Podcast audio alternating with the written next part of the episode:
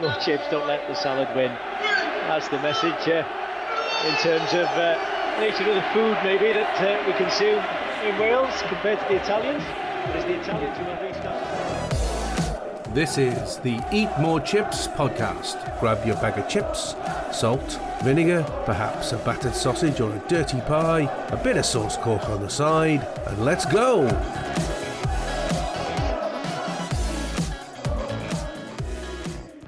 Welcome to the Eat More Chips podcast, the official podcast, one of the most recognisable flags in the Welsh football supporters universe. No Daz again this week, as Cymru Rugby are so desperate, he's preparing to play on the wing on Saturday. But he might make an appearance a bit later on, you're never quite sure.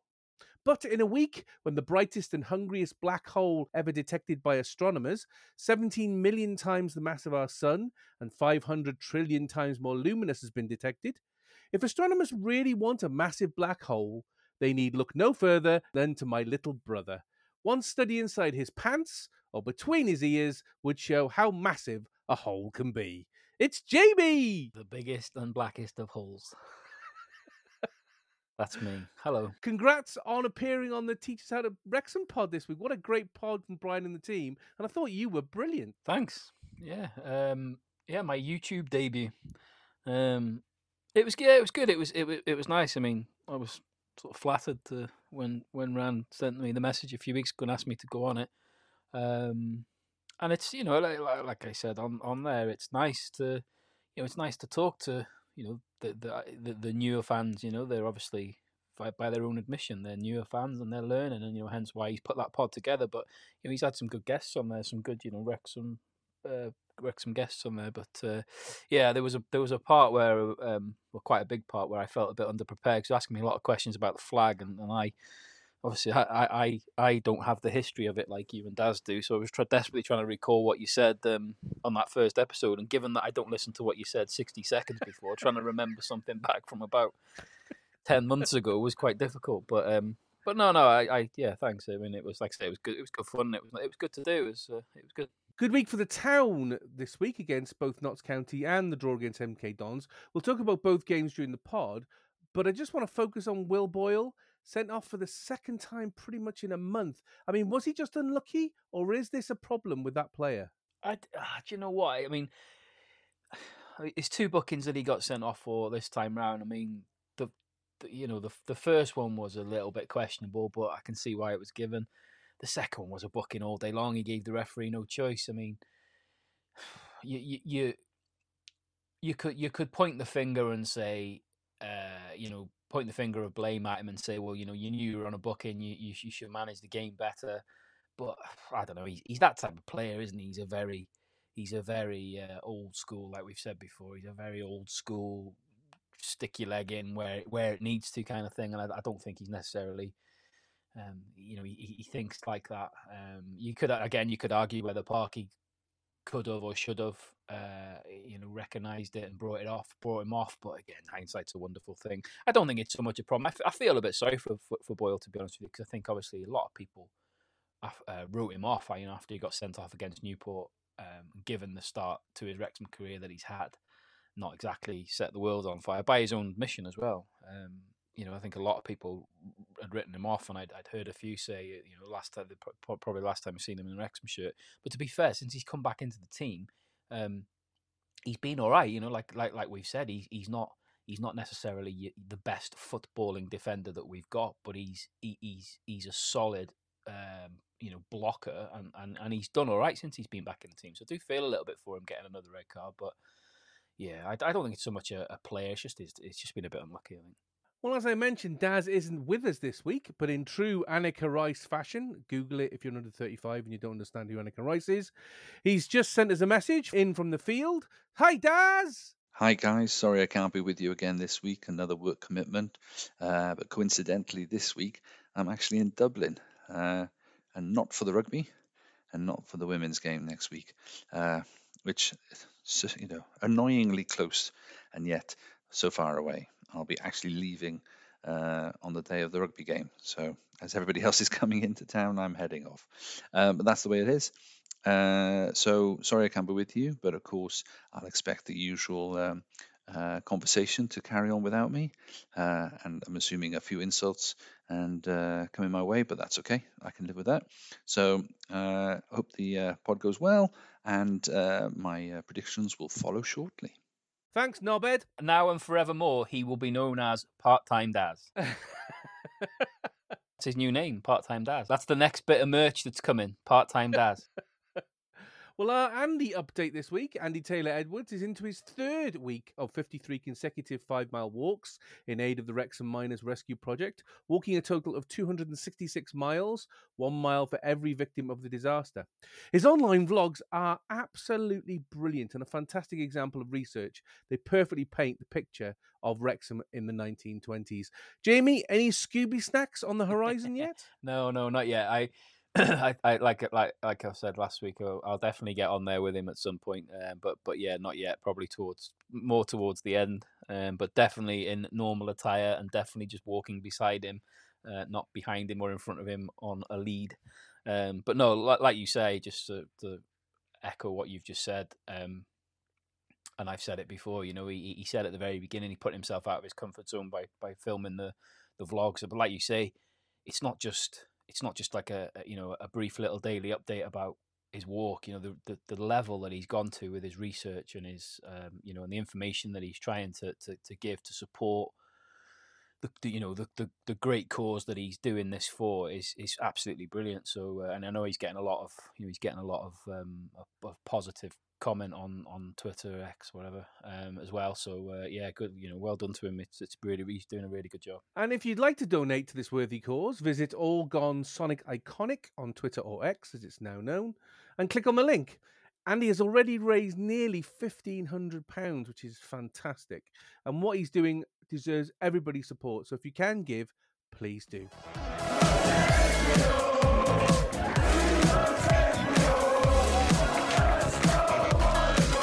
The Magpies visited the STōK Cae Ras this week in the season's league visit. Phil Parkinson made three changes from the 2 1 win away at Sutton United. Okonkwo in goal, Cleworth, O'Connell, and Boyle as the back three. Barnett comes in for Bolton on the right wing, McLean on the left wing. James Jones moves into midfield to replace the injured George Evans with Cannon and Lee. Mullin starts up front instead of Marriott alongside Fletcher. Notts County came at Wrexham from the start, forcing Okonkwo into a very early save. Notts crossed the ball from the Wrexham left into the box, where the league's leading goalscorer Langstaff was waiting. He managed to head the ball from close range, but Okonkwo managed to parry the ball out. O'Connell had made a similar diving header to stop Langstaff having another attempt on goal from a Notts County cross. From the resulting corner, Fletcher had to make a lunge within the six yard box to stop the ball threatening the Wrexham goal again. Notts had come to play, and Wrexham had to weather the storm, which they managed to do before taking advantage in the 20th minute. Barnett was having much success versus Cameron on the right wing, and it was one of these battles that saw a cross into the box. Fletcher battled to get his head onto it. As the ball was falling to the ground, Fletcher reacted first and hit a volley into the roof of the net past the Notts keeper. Wrexham won, Notts County nil. Notts must have felt aggrieved Wrexham had taken the lead and pushed harder for the equaliser. On 24 minutes, McGoldrick hit a shot from outside the box, which deflected onto a Wrexham player and forced Okonkwo into another excellent save. 36 minutes and Jodi Jones's shot at the near post was just headed wide by O'Connell, saving another Notts chance to equalise. 44 minutes and Mullin looked to be brought down in the Notts box and appeal for a penalty, but the referee didn't agree. Second half and Wrexham came out with more of a positive outlook on the game. 53 minutes and Fletcher tried to double the lead with an audacious header from the edge of the box, seeing Ashby Hammond off his line, but he couldn't quite pull it off. A minute later, Barnett, ruling the Wrexham right wing, got in a great cross for Lee to meet in the six yard box. His glancing header went just wide of the post. Piling on the pressure on 56 minutes, a corner from McLean found a header from Boyle. He headed it into the ground and it bounced up and hit the underside of the bar. 59 minutes and Notts got the ball into the Wrexham box. After initial scramble, Robinson managed to hit the ball at the goal, only for Okonkwo to gather the ball into safety. 60 minutes and a close range shot from Mullin on the edge of the box was saved again by Ashley Hammond. A few minutes after that, a Barnett cross eventually found McLean, who smashed a long range shot that hit the crossbar. On 70 minutes, Notts County had thought they'd managed to get the equaliser when McGoldrick managed to get the ball into the Wrexham net, but the referee judged that he handled the ball to control it and the goal was ruled out. 78 minutes and Mendy came on for Barnett, Marriott came in for Mullin, and Palmer came on for Fletcher. Wrexham pressed for the winner, with Mendy coming close to doubling the lead. 88 minutes and Luke Young was brought on for an injured James Jones to shore up the midfield. But Wrexham couldn't increase the lead, and the game finished with a 1 0 win, with Notts County bringing 1,147 fans, the highest away attendance at the STōK Racecourse for a league game since Shrewsbury Town in March 1980, 44 years ago. I'm glad we can edit this, Jamie, because you just heard that and that was an absolute dog's dinner. But when everybody else listens to it, it's going to sound perfect. A good win in the end against a quite a tough opposition. What did you make of this game? oh, oh shit, have you finally got through it? Yeah. Oh, thank God for that. Yeah. Jesus Christ. The three hour introduction to go with what's going to be about a four hour pod by breaking down the two games from this week. Um, Jesus. yeah, I mean, this, I mean, to be fair, this, I actually thoroughly enjoyed this game. Um, you know, I, I uh, had to watch it back. Uh, I was working. Um, my my wife had the ticket because you were ill as well, didn't you? So you didn't make it. Um, so yeah, I was gutted to have missed the games, but you know, to be able to miss going to the game because you know it's, it's even though there isn't a massive historical rivalry with Notts, it is a big game. You know, in in, in the context of the last couple of seasons. Um, and yeah, but when I watched it back, it, I, thoroughly enjoyed it. You know, as as a spectacle as a game of football. You know, from a tactical perspective, um, I thoroughly enjoyed it. I mean, it, it was really fascinating to watch. You know, not not not Notts County are, are they're they're very easy on the eye, aren't they? Um, you know, they keep the ball well enough, but they spend more time going backwards and sideways sideways than they do uh, they do anything else. I- It, I, I was watching it and it reminded me. I mean, this reference may go over a lot of people's heads. It may go over yours, but did you ever see that episode of The Simpsons where um, they go? I think they go to Brazil to, and they watch the World Cup and they're listening to the commentary and there's some Brazilian team that, that's being commentated on and it's basically just being passed around like in in a square in the middle of the pitch. And then obviously the Americans, it goes over their head because they're like, "Do something, do something, you know, go forward." and it just reminded me of that. I need to find the clip. It's uh, it was it's, it's, it's funnier than than it sounds. But um, yeah, they just I they, you know like I say they're easy enough on the eye, but they just it's it's very sideways and backwards, sideways and backwards. Um, and obviously you've only got to look at the stats yourself, haven't they? You know they had they had seventy something percent of the possession, which is crazy. But I actually thought. You know, and, and kudos to, to Parky. Really, I actually thought we played against their system really well. You know, we got we got numbers behind the ball. We let them we let them have it. We let them pass it sideways and backwards. Um, you know, and, and and sat off them when we needed to sit off them and let them do that because they weren't really doing. You know, they they, they were struggling to to push forward. Um, and then you know we stepped in at key moments when when we needed to. More often than not, we we were successful with it. Um, like you say though, it, it could have all gone uh, massively tits up within sixty seconds. You know that that ball, you know, across from uh, I think it was Jodi Jones, wasn't it? Who, to be fair, considering the form he is in, and you know he's got twenty something assists, I think this season. Uh, Through the course of the game, I actually thought um, Wrexham, you know, McLean and Wrexham generally dealt with him very well. I thought he, he didn't offer much throughout the whole game, to be fair. But obviously, in that first minute, he got across, he got a ball across, and the defence were a little bit still in the changing rooms. Um, and you know, in, in, in the box there like that, uh, with uh, you know landing at Langstaff's feet, you'd have put money on him burying that. To be fair, but uh, uh, you know, up, steps uh, Super Arthur. It was a, you know it was a great save, got down really quickly, um, and you know it was it was a good save. Um, but uh, yeah, I, I, it was a bit of a warning shot. When when that happened, I'm thinking, crikey. But you know, as as like I say, as the game went on, then you know they like I say they had a lot of the ball, but but weren't doing um, you know weren't doing massive amounts with it.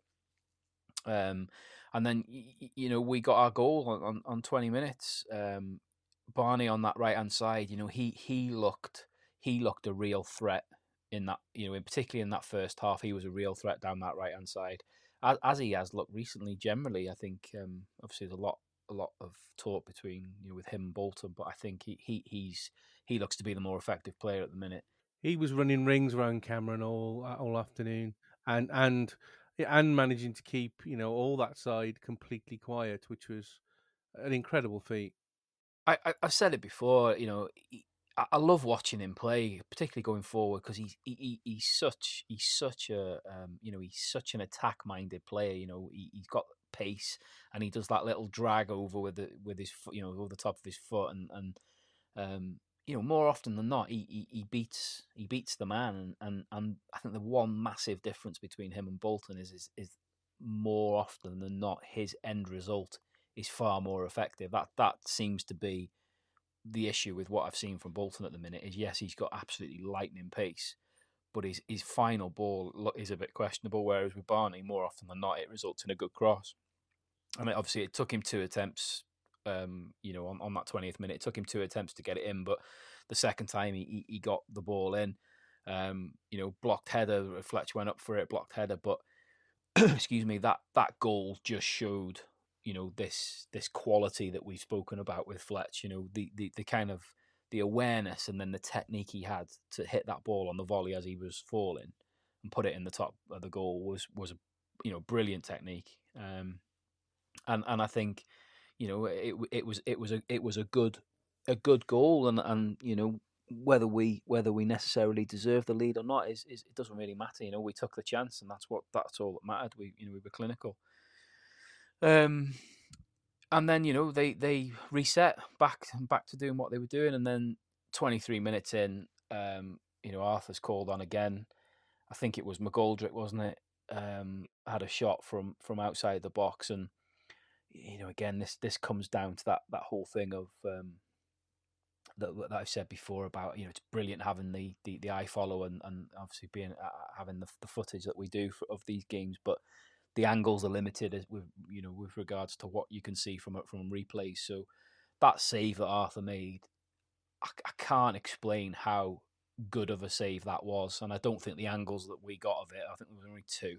I don't think they did that save justice at all. Um, you know, it, it was an absolutely phenomenal save to be fair, um, and and you know, second big save of, of the game. Um, and then you know, as the game went on, I think the second half was really interesting because we came out in that second half, and and uh, you know, we we really went not after Notts, which is something that you know I'd like to see us doing more at the start of games, but you know, we, we, we went after them, put them under the cosh. Um, the only the only thing that was missing was was, was that second goal.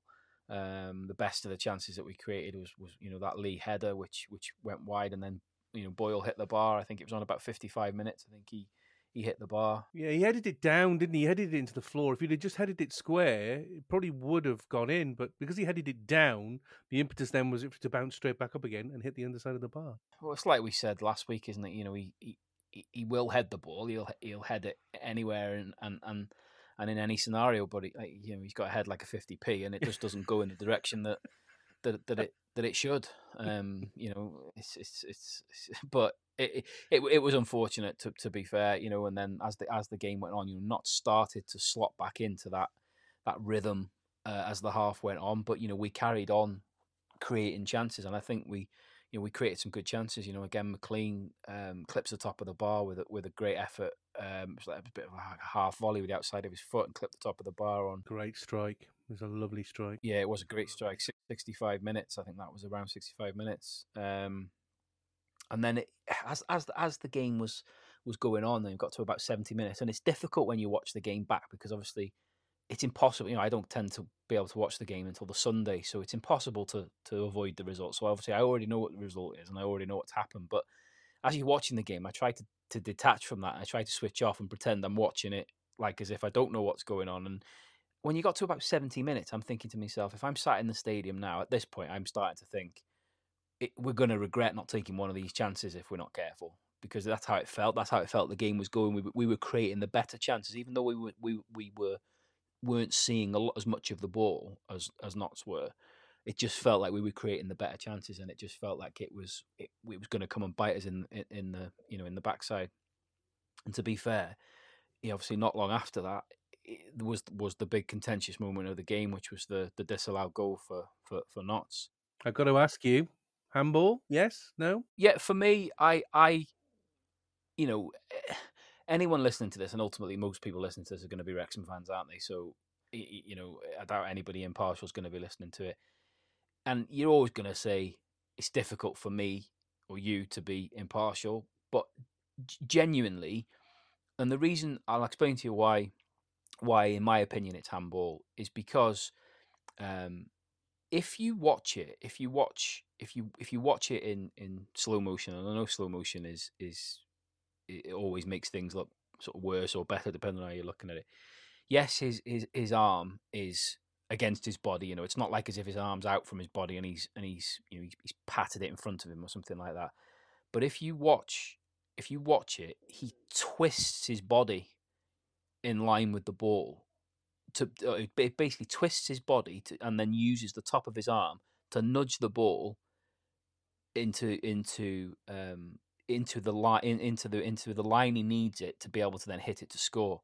And ultimately, you know that part of his body that, that hits the ball as he twists to line it up is his arm. It's the top of his arm. So for me, when I saw when I saw um, the, the, the replay of it, I mean, I have to I have to say, hats off to hats off to the officials for, for giving that in real time because you know I had to watch it two or three times. But like I say, that there was a, there was an angle of it, and the, there's like a twist of his body that that that basically line he, he, use, he obviously using his body to line the ball up to put it where he wants it to slot it in the goal. But like I say, the, the part of his body that it hits is the top of his arm. So for for me, I agree with the officials. I think it was, um, I think it was a handball, and therefore, you know, quite rightly disallowed. Um, but you, you know, I think, and I know we're going to get onto the to the MK game, and obviously there's another massive contentious decision in that one. But you know, I, you you and I both know that um, that this season alone, but you know, generally, we we've been you know we've been on the on the end of some some contentious uh, refereeing decisions. you know, so maybe it's about time we had a bit of luck um, with with some refereeing decisions. I think I think over the last two matches, it's definitely evened out a little bit. I have to be honest with you. I think we've been we've been fairly fortunate. What did you think? Did you think it was handball? It was very, very close for me. In real, in obviously, I was lis- I was listening to it. I wasn't watching it. So as soon as he, as soon as he scored, I thought, oh, like you, I thought, oh, the impetus of the game, the way it's been building up, I'm not surprised they've equalised. And then when they they announced and they said handball, the way that they were intimating, I thought, oh, this is obviously going to be tricky. I managed to then watch it fairly soon after when somebody posted up. I initially thought no. I thought it wasn't. I thought it hit him more on the shoulder rather than the top of the arm. And therefore, it's right on the line where what is and is not the arm considered to be the arm.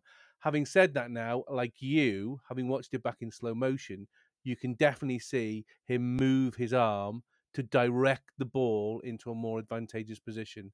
And and as you rightly said, that is handball. That is exactly it. It's that it's that ever so slight twist of the top, the upper part of his body. He twi- you know, he twists it to, to to to influence the direction of the ball down to where he wants it.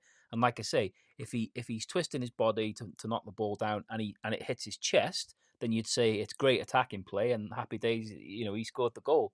But ultimately, whether he whether it was deliberate or not, the part of his body that actually makes contact with the ball to put it down, you know, in front of him where he wants it on his feet is is, is the top of his arm. So for, for me, it is therefore a handball. So like like you say, you can, can debate these things to death, and obviously as the whole everybody outside of the Wrexham world has had their say this week, and you know, have, have, accused Wrexham of cheating, and the referees of cheating and favouring Wrexham. It's all part of the big conspiracy, Jamie.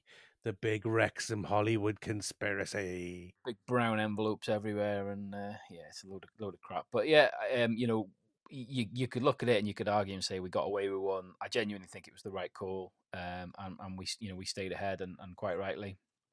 Um, and then you know again, hats off to to, to the team. You know, managed to, to see the game out. Um, you know, like like you mentioned, Parky made some some substitutions. Um, uh, you know, seeing James Jones go off injured, which the news that's come out in the last 24 hours doesn't mm. sound great, uh, which is not not good for the rest of the season. Um, but obviously, great to see see you know um, to, to see Young back. Um, I thought, you know, the the other kind of little notes I made on individual players were um, uh, Cannon. I thought Cannon again. I, I thought was outstanding. Superb. Um, I thought, yep. you know, he he.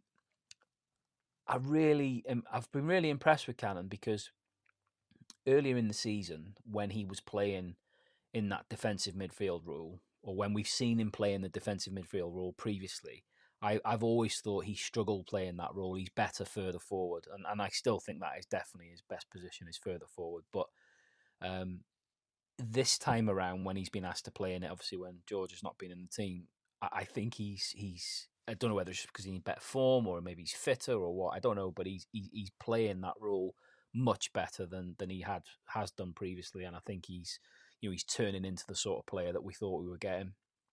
Um, Mendy was another one I made a little note of. I know he only came on for 10, 12 minutes or something, but I actually thought he, his little cameo he played, um, he, he, he sort of remind. I think he reminded us sort of how how good of a player he can be. I know he can sometimes be a bit hot and cold, but I think against when he came on against Notts, he he, he was impressive defensively, you know, and going forward. And I think again, I know I'm skipping ahead to the MK Dons game, but obviously with with James McLean moving inside in that game, you know, it allowed us to have to have Mendy and then obviously whoever's on the right playing at the same time. So you know that that going to be something that I think we might see more of as we go forward, particularly if these injuries to, to Jones and Evans are, are, are sort of they're, they're bad ones, which is what it sounds like. And then the the last little note I made on on the game personnel wise was was was Mols. I I feel um, I feel for him at the minute. I really do feel for him at the minute. I think you know his his um, his work rate is unquestionable. You know the amount of effort he puts in and the amount of you know pressing he does and running around he does is is, is absolutely unquestionable. You know, he's getting into some uh, he's getting into some good areas. He's you know, he, whilst these chances have been few and far between, and obviously there's been criticism about the team not creating chances for him. You know, he has been getting in in good areas, and but he, he just looks like he's lacking a bit of confidence. He's just missing that spark that he had last season, and he's just missing that last five percent, which you know there are, there's been so many there's been so many chances he's had over the last number of matches where I've just looked at it and I've gone, Mullin last year would have put that away, guaranteed. You know, so there's something not quite right. Whether it's the level of of League Two is higher, but he's played at this level before. He's played at the level above before and been successful. So I can't imagine it's that. I mean, maybe his injury and his recovery is more long lasting than we think it is. I, I, think at the minute, I, I think at the minute it's it's it's a um, I think it's at the minute it's a bit of a confidence thing. Um, it's, it's, it's funny. I was I was listening to um, went on a walk earlier on. I was listening to um, uh, it's I don't know what it's called. This this is football. I think it's called podcast. It's quite a new podcast with Alan Shearer, Micah Richards, and Gary Lineker. Um, and I was listening to that, and they were talking in there about um, in in one episode they were talking about you know the Man United striker, the Højlund, and they they they were chatting about him, and they were chatting because obviously he he he went through a big spell the, in this season. You know, came in for a huge fee, a lot of focus on him, obviously because it's Man United as well, um, and and was struggling to score. Um, and and it was interesting listening to the likes of Gary Lineker and Shearer talking about it from a striker's perspective, and they were saying, you know, a lot of the time it's just the most important thing is that there's still that he's that he's still getting in the areas the right areas at the right times and yes okay things might be going against him and you know uh, the the ball might not be dropping where you'd want it to and and chances are not going in as long as they keep he, he, you know he keeps getting in that area and I thought you know what it, it kind of resonates a little bit with what's going on with Mullin at the minute and I think that's the most important thing. I think as long as he's you know he's he's still putting in the work, which which he is like I said before is unquestionable, and he's still getting in those positions. And I, I firmly believe it, it it'll it'll it'll come again. I think he's just going through a bit of a barren barren spell.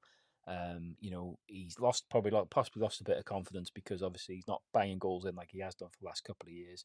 I definitely don't think it's a you know there's a problem with the fact that it's a, a higher level at Two. You know, I'm I'm I don't have to say I'm convinced he can score goals at this level because he's proven he can score goals at this level. I think it will come good again, but I just, yeah, I just, you know, it's just calling out a little. You know, I feel I feel for him at the minute because, you know, if if he was if he was uh, you know if he if he was lazy or he wasn't running around, you, you, could be more critical of him. But it's hard to be critical of him, and I, and I genuinely think it'll come back. It'll come good again for him. It's just he's got to keep plugging away at it. But you know, hopefully now because we've got Marriott. Hopefully, you know, him being able to give Mols a bit of a break um, from time to time as well might hopefully help him. Um, you know, because that's the thing, isn't it? You know, since he's been with us, whenever he's been fit, he's he's pretty much played all the time, and I'm sure he would want to be playing all game, every game. But you know, it's it's a bit demanding, isn't it? And and uh, I think being able to to have a little bit, a bit of a break, which he's had in these last couple of midweek games is probably not going to be a bad thing for him. But I'm sure he'll come good again. I just, like I say, I just I feel for him at the minute. But um, yeah, do you know what? I like I say, it was a it was a great win. Um, a, thoroughly enjoyable game. I thought it was it was a, it was a fascinating game to watch from a from a tactical perspective. Um, and and you know stats don't mean nothing. You can look at it and say, Christ, how have, you know how have Notts lost after having seventy odd percent possession? Which I have to be honest, those that possession stats did did baffle me a little bit because I genuinely didn't think. I thought we had a lot more of the ball in the second half than the stats seemed to suggest. So I did, did scratch my head a little bit at that one. The only stat that's important is the goals for and the goals against. Those are the only stats that are really important because those are the ones that get you the points. That's absolutely it. But ultimately, it was a it was a it was a good you know great great win, and to do the double over Notts this year is uh, is even sweeter. So yeah, whoop whoop whoop whoop whoop.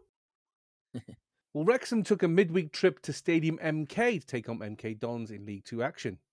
With injuries and the packed schedule, Phil Parkinson made five changes from the win versus Notts County. Luke Young came in for his 250th time in the Wrexham shirt, captaining the side and replacing James Jones, who went off injured on Saturday.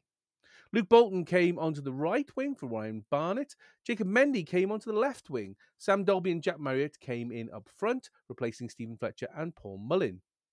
Surprising was Elliot Lee moving to the bench, meaning that James McLean moved from the wing into a more central role. MK Dons have had a decent run recently, but they started very jittery, making some very loose passes as they played from the back, which Wrexham tried to pounce upon. Jack Marriott in particular caused huge problems, nearly getting to a loose back pass to the MK Dons keeper to put Wrexham in the lead. Within the first 10 minutes, Marriott grabbed the ball from Harvey and pushed forward on a charge. He hit the ball across the goal, but it was kept out 15 minutes and Marriott again got onto the long ball and ran from the wing into the box. From a tight angle, he volleyed the ball into the side netting. Wrexham were really taking advantage of MK Don's poor passing play, and although the Dons had the majority of the possession, they weren't able to do anything with it and would give the ball away in dangerous positions. 16 minutes and Dalby jumped onto a loose ball and hit a low shot, but this was saved with Wrexham not being able to get onto the rebound. Wrexham needed to take advantage of all these chances, and on 22 minutes, they did just that. Young with the Wrexham corner to the near post. James McLean broke on from his defensive cover, met the ball at the near post, and deflected a tight header into the goal. MK Dons nil, Wrexham one. They had the lead, and it should have continued to pile on the pressure and put the game beyond MK Dons. But that lead only lasted four minutes. Kemp managed to take a ball into the Wrexham box and get across Boyle to fire in a tight shot and score. MK Dons won, Wrexham won. MK Don's first real chance on goal and sloppy play from Wrexham, who would rule the lack of finish in front of goal. The goal gave MK Dons a real boost and they upped their game, almost getting a second in the 29th minute. Gilbey hit a low stinger, forcing an important save from Okonkwo to keep the scores level. Wrexham managed to soak up 10 minutes of Don's pressure before getting back into gear. 35 minutes and combination of Dalby and Bolton came together, providing a good chance, only for the shot to go well over the bar. 36 minutes, and McLean hit a 35 yard screamer, which dipped and swerved, just missing the top left corner of the goal. Wrexham were piling it on, and Cannon hit a shot from the edge of the box, only for an MK Dons defender to deflect it out. Although Wrexham were probing, MK Dons was still dangerous, and on 41 minutes, a mistake between McLean and Boyle gave the ball to Gilbey in a dangerous area. Luckily, he dragged his shot wide of goal. Harvey then hit a brilliant shot from the edge of the 18 yard box in the first half stoppage time that forced Okonkwo into a superb tip save to push the curling shot wide. Second half and MK Don started strongly. Wrexham, however, still looked tricky. A run from Marriott created an opening for McLean to shoot from a tight angle into the side netting. 48 minutes and a booking for Will Boyle for a foul which would come back to bite him later in the game. The game was slowly building to a crescendo, which reached a peak on the hour mark. Tomlinson had the ball and hit a low shot at pace. Okonkwo stopped the ball but fumbled it and it headed towards the goal at a trickle. He scrambled across and stopped the ball from going over the line, but then seemed to push the ball into the goal with his leg, with the ball looking as if it had crossed the line. However, the officials ruled the ball hadn't crossed the line and therefore wasn't a goal. MK Dons were incensed and protested while Wrexham counterattacked, forcing the Dons to clear a great chance from Dalby to score. Lewington would not let the disallowed goal go and was red carded for dissent. MK Dons now down to 10 players. Wrexham now pushed to take advantage of the extra player. On 63 minutes, with Lee, Mullin, and Barnett coming on for Mendy, Marriott, and Bolton, pushing McLean back to his usual left wing role. 71 minutes and Ollie Palmer came off a Dalby to really pile on the pressure up front. But just as they were getting success with chances on Don's goal, particularly on the right with Barnett running rings around Tomlinson and Harvey, Wrexham were also reduced to 10 players when Boyle was judged to bring down Dennis and earn a second yellow card, sending him off to the changing rooms for the second time in a month. This fragmented the game and took away the impetus from Wrexham's attack. Both sides had chances, but neither could make the chances count. Although Tomlinson nearly managed to grab a winner for MK, forcing Okonkwo into a final save to keep the draw. Wrexham ended the week in third place with 59 points, three points behind Stockport County in first, with a game in hand. Jamie, this was the oddest game, or one of the oddest games for Wrexham I've seen in a long while. We should have won it, then we should have lost it. I'm not really sure. I mean, what was your assessment of this game? Well, if nothing else, it gave us something to talk about. Um, I'll say, and everybody else, because uh, social media has gone absolutely bananas. has it? Oh, no, nobody's talking about this. Well, there you go. Yeah. Uh, Um, yeah. It, do you know? Yeah, exactly like you just said. It, it, it was at the end of this game. It, it was ridiculous because I sat there thinking to myself, we should have won that game, but then um, we were lucky to draw it, and that sounds really fucking stupid, but it's right.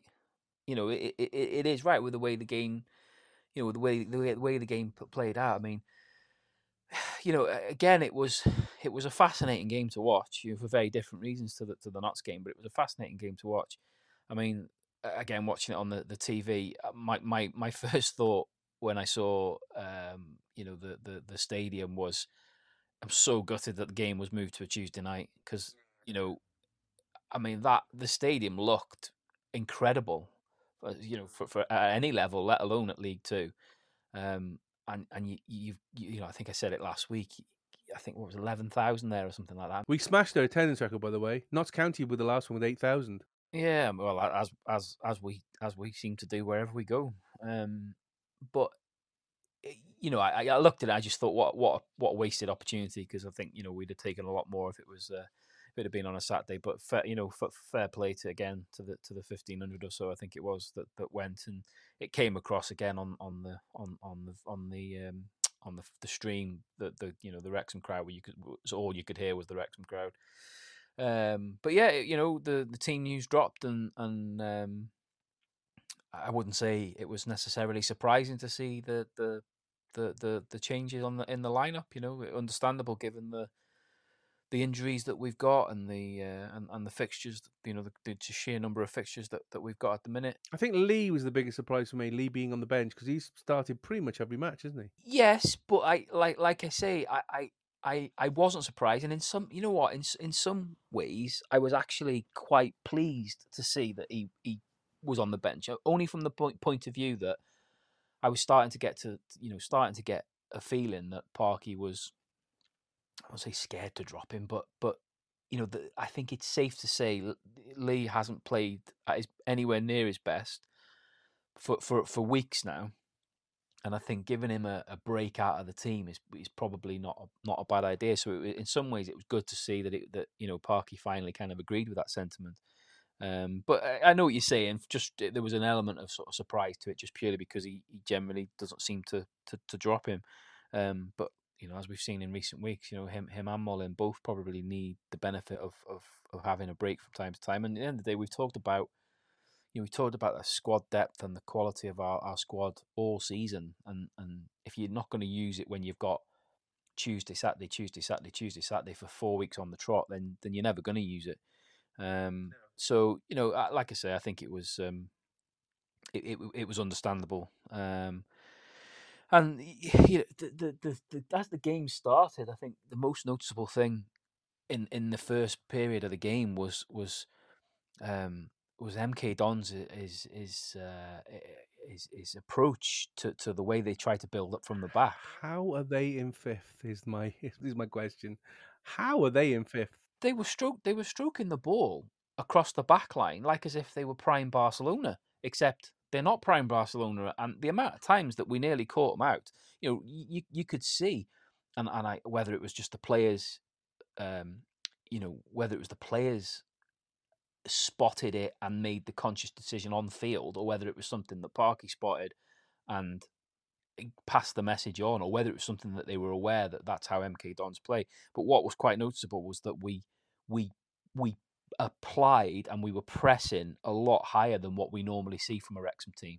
You know, I think um, like Marriott in particular, you know, really pressing up from from the front. He was a real bother, wasn't he? He was very, very busy, which was great to see. He he, he was, um, but yeah, I, you, could see, like I say, quite quite early on in the game, um, you know, the, the way that they were, like I say, passing the ball around the back, and, and the amount of times that they nearly gave it away, or, or we did get it off them, or whatever. But you know, that that was quite interesting to see because, like I say, we don't normally see that from from from Wrexham teams. Um, but you, you know, I think MK Dons did pass the ball around um, quite well. Um, you know, probably not to the levels of, of Notts that we've seen on the Saturday, but they passed it around quite well. But I thought our, our defensive shape was was really good, and it frustrated them. Um, you know, and it, and it forced them into to hitting long balls, which were just you know hopeless at, at, at the end of the day. Um, so it was quite pleasing from from our perspective to see, you know, our, our we've been guilty of that a little bit at times where we've resorted to long balls, you know, but that's more so because that's a tactic that we seem to deploy rather than than than a frustration of of um, not being able to pass it through because of the defence that's in front of us. So again, that's more of a compliment to what we were doing rather than than, than them. Um, and then yeah, you know, twenty minutes we goal took the lead. Uh, you know, great to see uh, Young back on corners. You know that that uh, you know you can question till the cows come home. You could debate you know Young Young's ability and and you know where he sits in the pecking order and everything else. But I think it's safe to say, you know, he, he he's he's he's never let anybody down. Um, and and and one thing that he absolutely does give you is quality on from a dead ball, and and that was, you know, that goal was was well, you know, well and truly off the training ground, and it's great because that's not the first time this season that we've seen you know, a goal scored from a corner from a training ground routine. There was that Fletcher one earlier in the season where you know they were all lined up on the the, the penalty spot, and then he he peeled away to the back post and was basically left left unmarked and put it in. So, you know, that's that's that's great. That must be so satisfying from a from a you know coaching perspective to see stuff that you work hard on during the week coming off in, in a game. But yeah, fair play to to um, fair play to, to McLean as well. You know, he, he went and put his head in, you know, where it matters, and and steered a you know a, a, great a great header in and, and yeah one you know one nil which was which was good um but unfortunately, the, the you know the, the lead didn't last didn't last too long. Uh, I think it was only sort of five or six minutes after um, MK Don, MK Dons scored. Um, it was a good bit of skill on the on the edge of the box, but I thought I thought it was a little bit disappointing to be honest from Boyle to, that he let Kemp run across him like he did. Um, I, I thought you know again for somebody that's that's as you know, like like we, we we said over and over again, for a defender that's very much about the kind of hustle and bustle and the, the the blocking. Um, you know, to let him run across him like like he did was was a bit poor. I I, I thought, but in fairness to Kemp, it was a great finish. You know, it, it was it was always going to take a good a good finish to beat Arthur. Third goal against us this season for Kemp because he played he got two for Swindon, didn't he? Got two for Swindon. Yeah, I mean, you know, I can understand why MK Dons called him back because or got him back from his from his loan because uh, you know he's been doing the business for, for Swindon and, and like I say it was a, it was a good finish. You you can't um you can't you know you can't be anything other than complimentary. And then you know that gave them a little bit of a you know a little bit of a, a bit head of steam.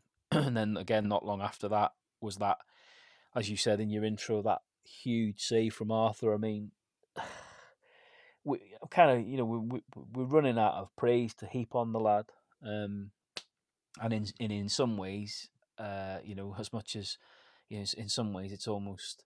I wish he could have some quiet games uh, you know, and, and, where he doesn't have to make these saves because if anything, all it's doing is going to be highlighting his ability even more. Yeah. Um, I mean that that save, which I think he tipped it onto the post, didn't yes. he? It's full stretch, full stretch. The athleticism, the speed in which he moves his feet, um, it, it it was just. I mean, you know, it seems every game now. Yes, there are there are there are elements of his game that he needs to improve, and I'm sure he, he knows that. You know, like I've said before, I think his his his the way he verbalizes, you know, is and commands his position to, to his defense. I think he needs to improve on.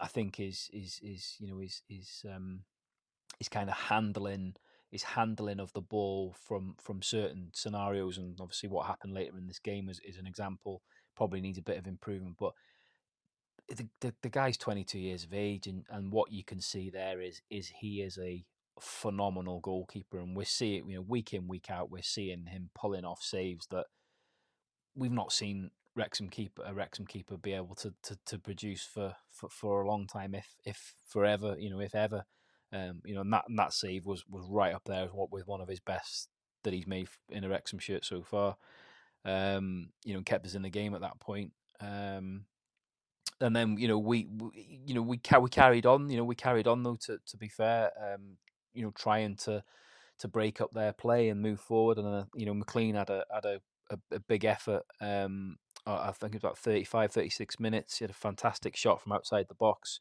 Um, a hell of a hit, you know, and, and it wasn't far off the target at all. Um, yeah.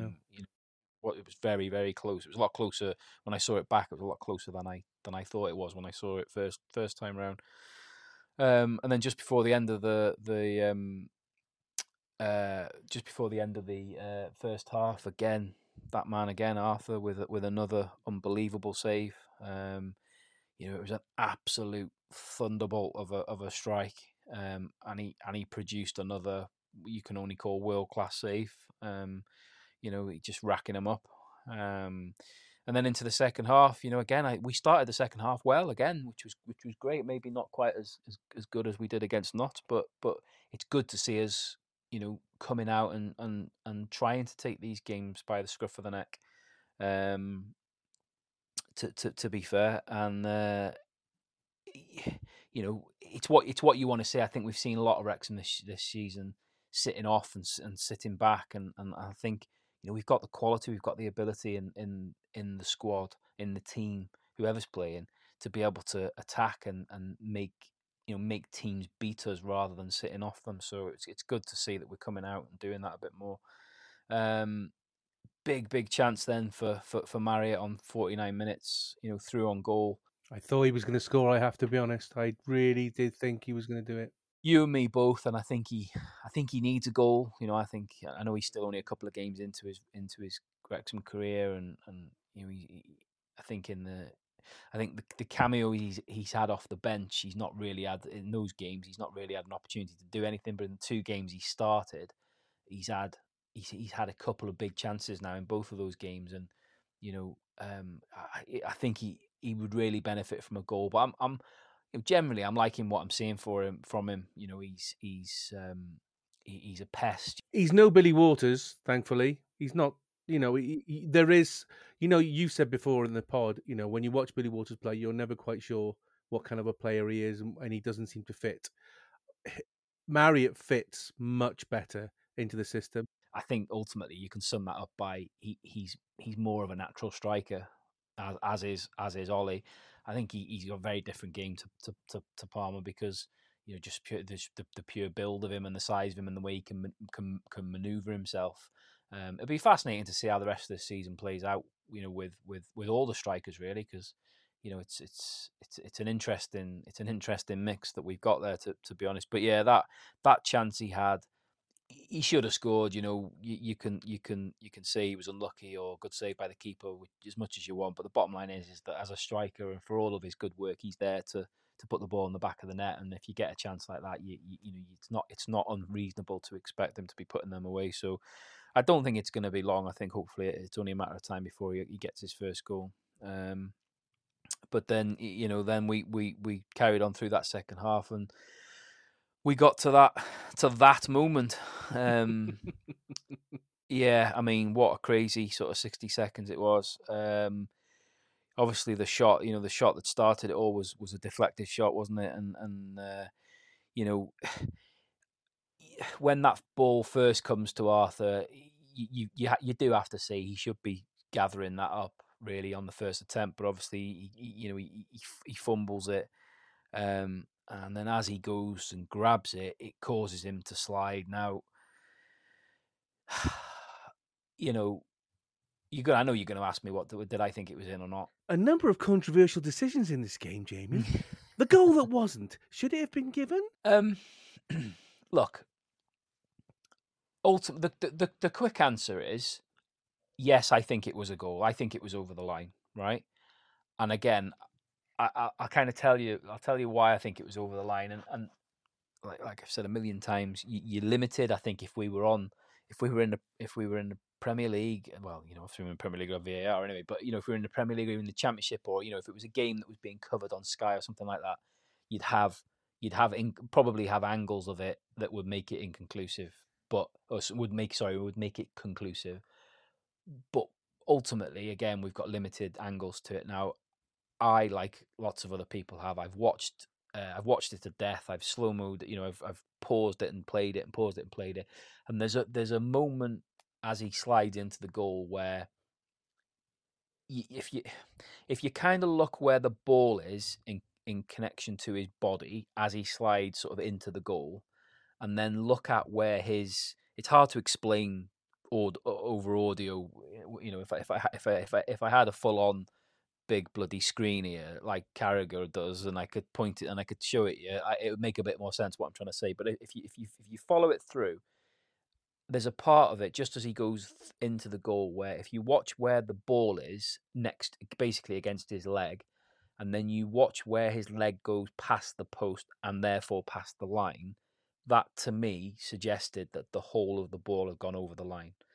So my my personal opinion, and trying to be as fair as uh, and as you know, taking off any rose tinted glasses, Wrexham rose tinted glasses that I might have, I have to be fair and say I do probably think it, it had gone over the line.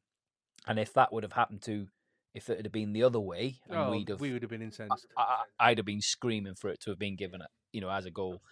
However, what I will say is, um, I, I and lots of other people have watched it multiple times. You know, repeatedly watched it. I've slowed it down. I've done all sorts of stuff, and I've I've read I've I've read and I've seen all sorts of people talking about uh, you know the perception of the ball with angles, and it's and it's great. It's a, there's some great there's some great little t- things out there where you know you, you can if you look at the angle of the way the ball of a ball is against the line, you can look at it from three or four different angles, and it looks in, in, in completely different positions. But what is absolutely unquestionable is the fact that through all of those replays, through however many hundreds of thousands of people have watched it and commented on it, I don't think anybody can conclusively say 100% without question that ball was absolutely over the line. So if we can't do it like that, how on earth is the referee and linesman supposed to give it unquestionably in real time? And that's the reason why at high level now there is goal line technology because that is supposed to take the doubt the, the doubt out. It, it, the machine says yes or no, and that's the decision. this uh, experience has actually sort of surprised me in the sense of I, I obviously I know there's no VAR, but I actually genuinely thought we had goal line technology. I didn't, I you know, I thought because it's such a, it's a relatively easy technology in this day and age. I genuinely thought they used it in the EFL, but but obviously they don't. I mean, like you say, that that's the that's that's what you need, isn't it? But ultimately, and and like I say, we we're talking about it now. It's been debated to death on social media. Um, you know, everyone and his dog's given an opinion of it across. You know, everyone who hates Wrexham uh, calling us corrupt and everything else, and uh, um, um, and everybody, like I say, everybody's had an opinion on it. But do you know what the the bottom line is? Is it doesn't matter No, it, you know, whether it was or it wasn't. It doesn't matter. It wasn't given. It wasn't given, and that's and that's you know the end of it.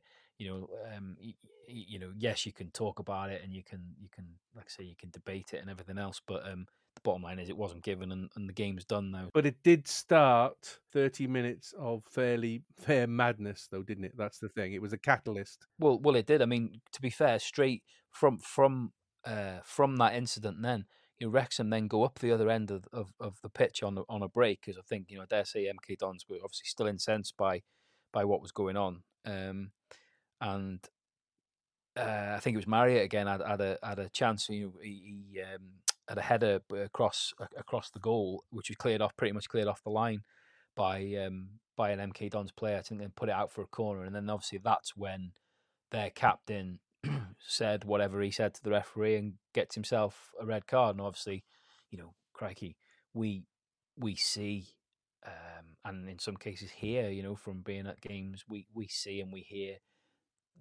you know, the player football players do give quite a lot of uh, you know verbal abuse to referees. Um, you know, if you compare it to like rugby union, it's it's crazy, to, you know, to think the amount of the amount of verbal abuse that, that that's that's uh, spouted at referees. So whatever he said must have been something pretty, you know, pretty bad. I think he was in his face. I mean, if you look at the, the, the stills and some of the footage, he basically got right up in the referee's face and was yelling at him.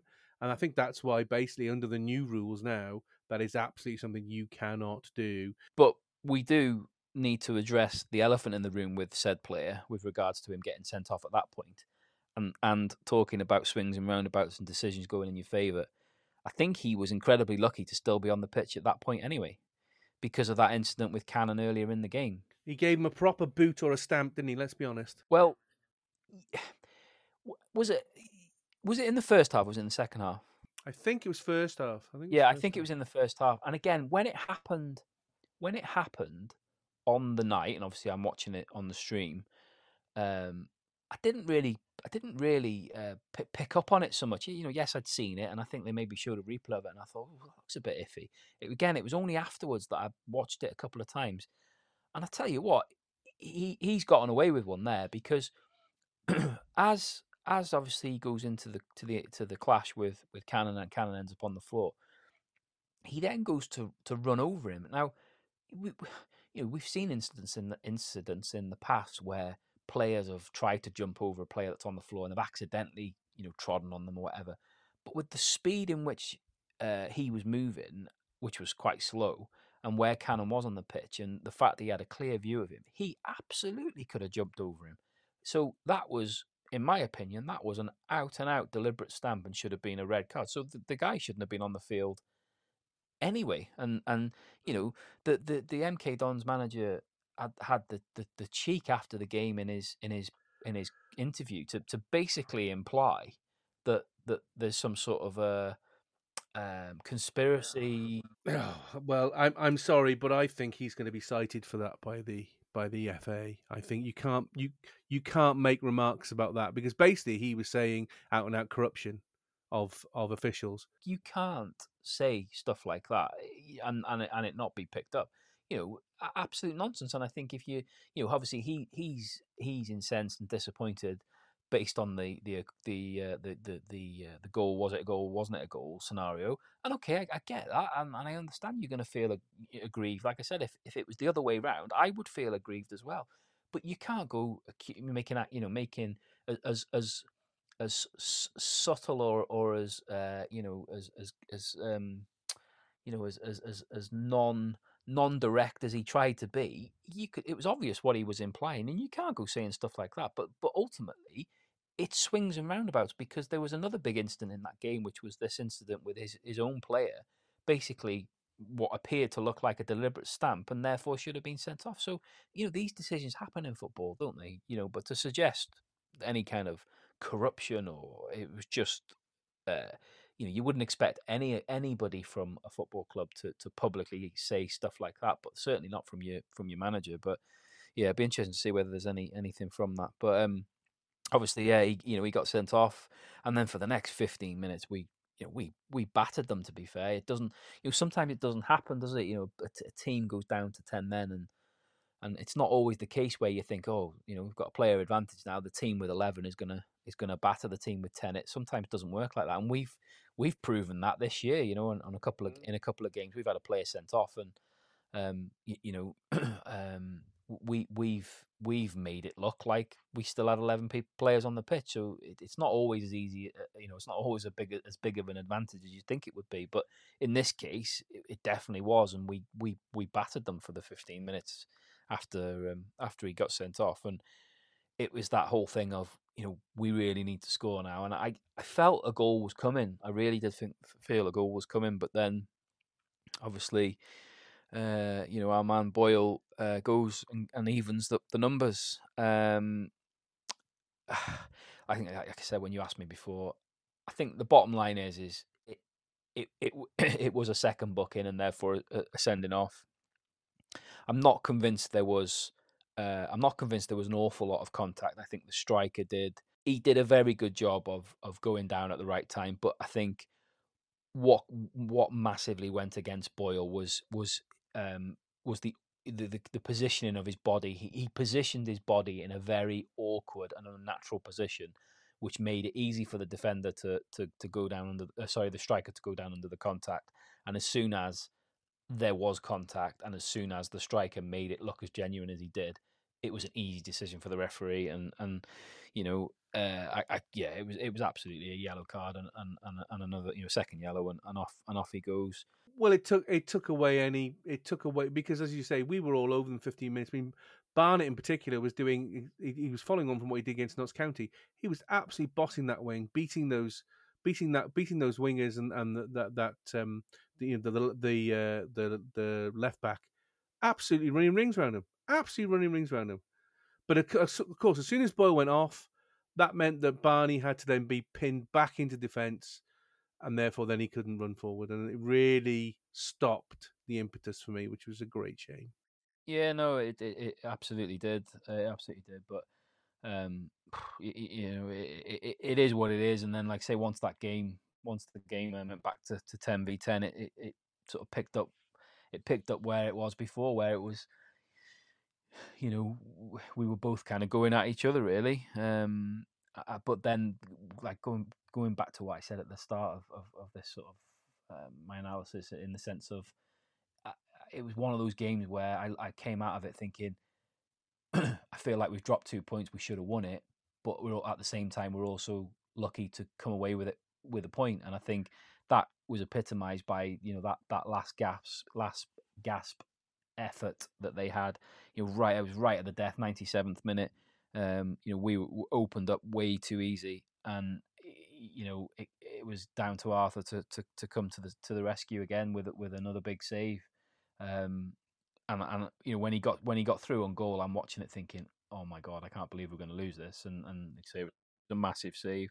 Just before that, Palmer was brought down in the box from a Barney cross. I mean, did you think that was a penalty? Because some people were saying that should have been a penalty. Yeah, again, I've seen I've seen quite a lot of Wrexham fans um, suggest or give opinion that they think that, that was a penalty.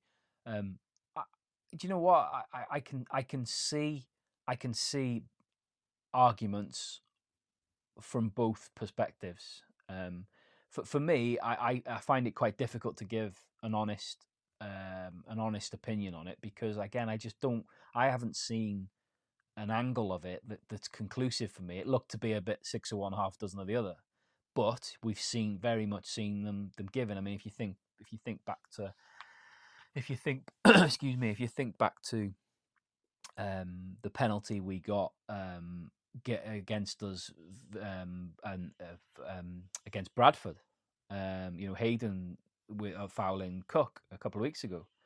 You know, you, you you look at that and you think to yourself, you know, there was as much contact there, but for like I say, from the angle I saw of it, and, and it's not the best, you know, it's not not the best. It's not multiple angles. It did look a bit six or one, half dozen of the other, but they've been. I can, I yeah, I can, I can see, I can see why people would think it was a penalty.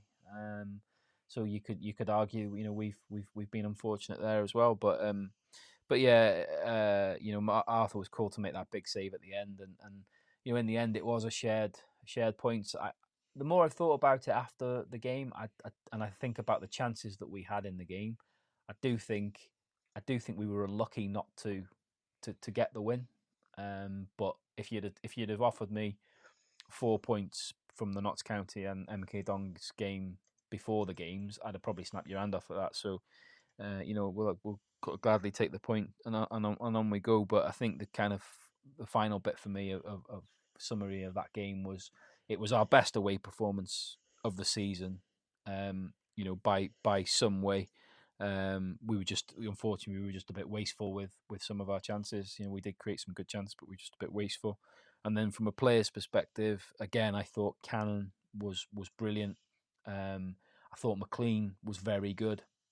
Really interesting to see him obviously play most of that game in a central role, um, which was, you know, like I mentioned before, it's good because it means that obviously we, we can then bring Mendy in into his natural position on the left. And given the problems that we seem to now have in the centre of midfield with injuries, um, that might be a useful tool for us to, to have up our sleeve is being able to use McClean in there if we need to. Mm. Um, and and then you know the, the, the last player to, to give a mention to Luke Luke Young was outstanding. Um, no, you know, look, we we've talked about Luke Young and we uh, at length, and and as much as I think, regardless of what happens between now and the end of the season, you know, I do think it'll be a it'll be a um, it'll be a the, the kind of the end for him in the summer. Um, I, you know, what he proved against MK Dons is just kind of putting a rubber stamp on what we've we've said a, a, couple of times. What a lot of people have said, which is, you know, despite what he's been through, and he's had a tough time of it this, particularly this season. You know, he's been out. He's been out of the squad a lot of the time. He's not even made the bench.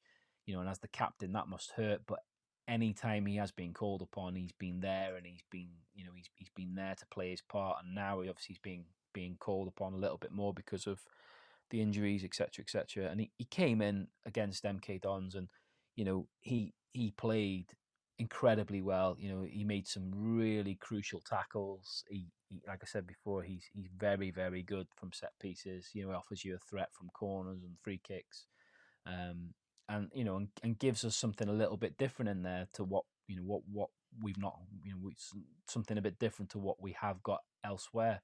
Um, so yeah, I'm I'm really I'm glad for him that he's, you know, maybe it's it's, it's unfortunate that he's that he's maybe getting an opportunity at the expense of others others' injuries. But I'm glad for him. I'm pleased for him that he he, potentially now is going to get a bit more, a bit closer to the first team for this run in, and and hopefully can can help us get over you know get over the line. I think that would be a you know a, a kind of it's a, if his if his Wrexham career is going to come to an end at the end of the season, it'll be a fitting end the fact that he's been you know he's he's actually been at the forefront of it rather than just being a a name squad member that never gets anywhere near it. But no, I thought he was uh, I thought he was brilliant against MK Dons and and you know d- d- deserves deserves to be uh, to, to be back in, in, in, in, in the in the game again. If he does uh, if he does move on in the summer, League Two still, or or is it National League for him? Do you think? Because he's on, on, the day we're recording this, it's his birthday. So Penblwydd Hapus Luke, I think he's thirty one today. So congratulations. So he's obviously he's not a spring chicken. So can he can he cope uh, for uh, regular League Two, or do you think he needs to drop down to National League? I'm I'm I'm I'm pretty sure I'm pretty sure he could still do a job at League Two level.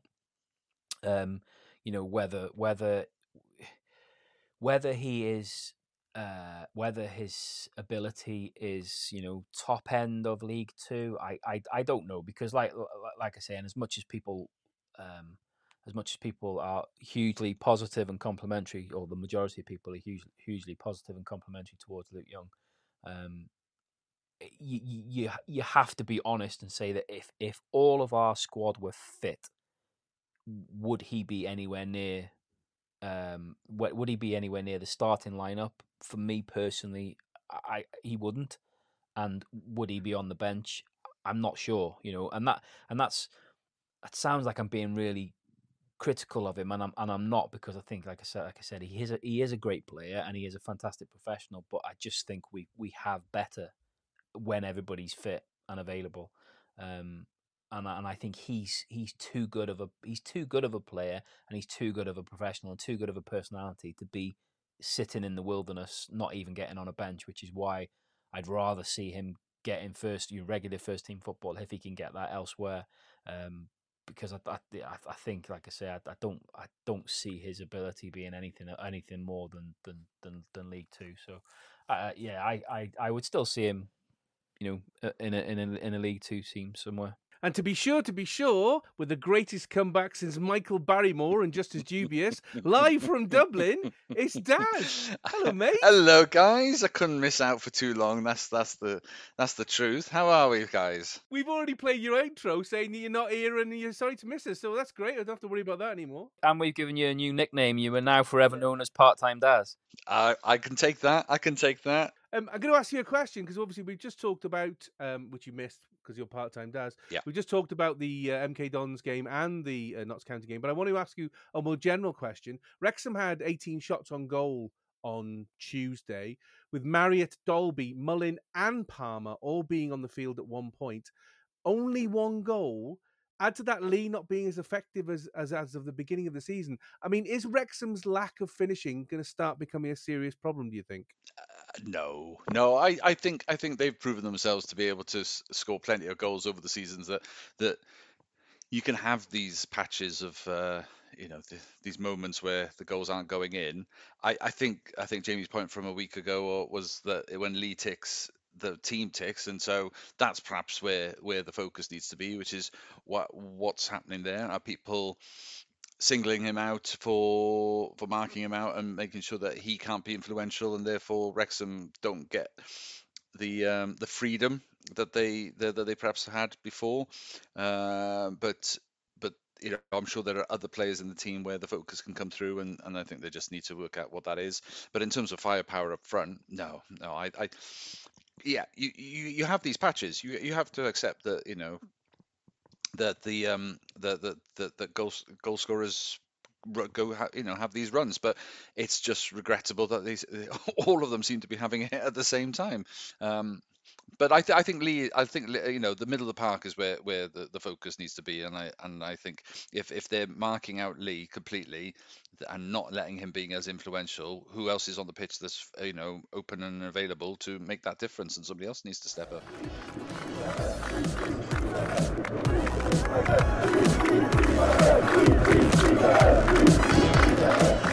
Well, now on the Eat More Chips podcast, it's time for today's newspaper, tomorrow's chip paper, where we look at the news this week around Cymru and Wrexham football. First up, the Phase 2 fixtures for the 2023-24 Genero Adran Premier season have been confirmed. Phase 2 will begin on Sunday the 10th of March, with second place Swansea City welcoming third place Wrexham to South Wales in a reflection of the opening game of the season. Wrexham women will be hoping to test Cardiff City and Swansea City above them, making up the eight points difference to the league leaders. The Wrexham Phase 2 fixtures are Sunday the 10th of March, Swansea City versus Wrexham. Sunday the 17th of March, Wrexham versus Cardiff City.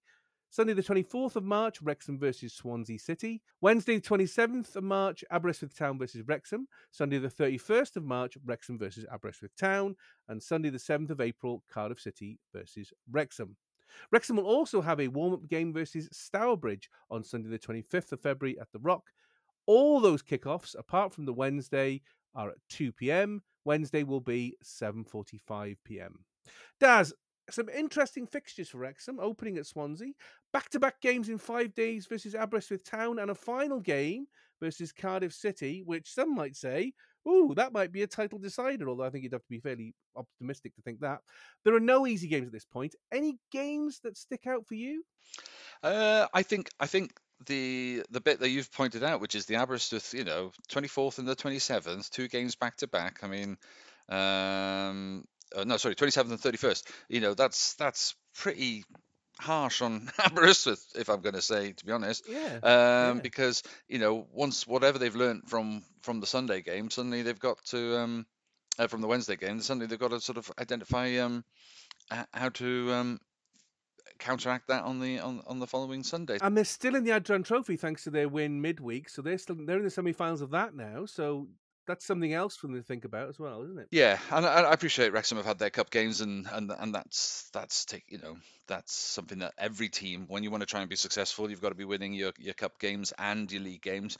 Um, I, I mean, I, I've said this before. Aberystwyth are, just going to be really happy that, that they're in this top phase now, and doesn't matter what the results that Aberystwyth get, they're they're in it for you know they are the Osorans, and they're going to have a good time playing against the top three best teams in the league, which Wrexham is part of that trilogy, you know, and um, and um, yeah, I, I think Wrexham, eh, it's a it, it's a good opener, I think, for them. Swansea away. I think I think um, Swansea have found a bit of a form, so um, recent form. So I think it'll be a good test. Nobody necessarily going to expect Wrexham to win, um, you know, by default because Swansea are supposedly the, the, the, slightly ranked, better ranked team, and it's at Swansea. So I think uh, Wrexham can literally um, go for it, um, and and hopefully they'll they'll get that the results that they want from it. Um, second game up though, entertaining Cardiff City at the Rock. That's gonna be that's gonna be the big test. I think that's gonna be the big test to see where you know we've we've learned a lot about this season already about Cardiff City's dominance, but they're they're not bulletproof as as as at first appeared from based on you know the unbeaten season of last year and the cracking season they've had so far. But Swansea have shown that they are they are beatable and and even the likes of Pontypridd in the past, you know, pushed them. So I think I think that's going to be your biggest test is that second game because um, finishing the run on uh, on a, an away game to Cardiff, um, I think I think whatever Wrexham's um, uh, position is going to be in the league, I think it'll already been decided by that game because I don't think you can rely on a on a Cardiff City, you know, playing in Cardiff against Cardiff City um, to to make you know whatever that is against Swansea or you know Pip Aberystwyth because Aberystwyth will come through and be the dark horse and get second place because that's obviously what's going to happen.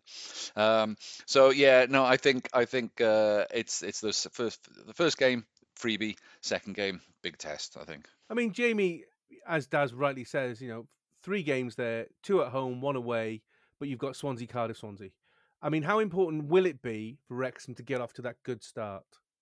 Um, yeah, I mean it's it's it, it is going to be. It, it, I think because the games are, uh, you know, it's it's only um, it's only the the same three opponents, uh, and the games flicking back and two in quite a short succession. It's I think it is going to be quite important to to get off to a good start.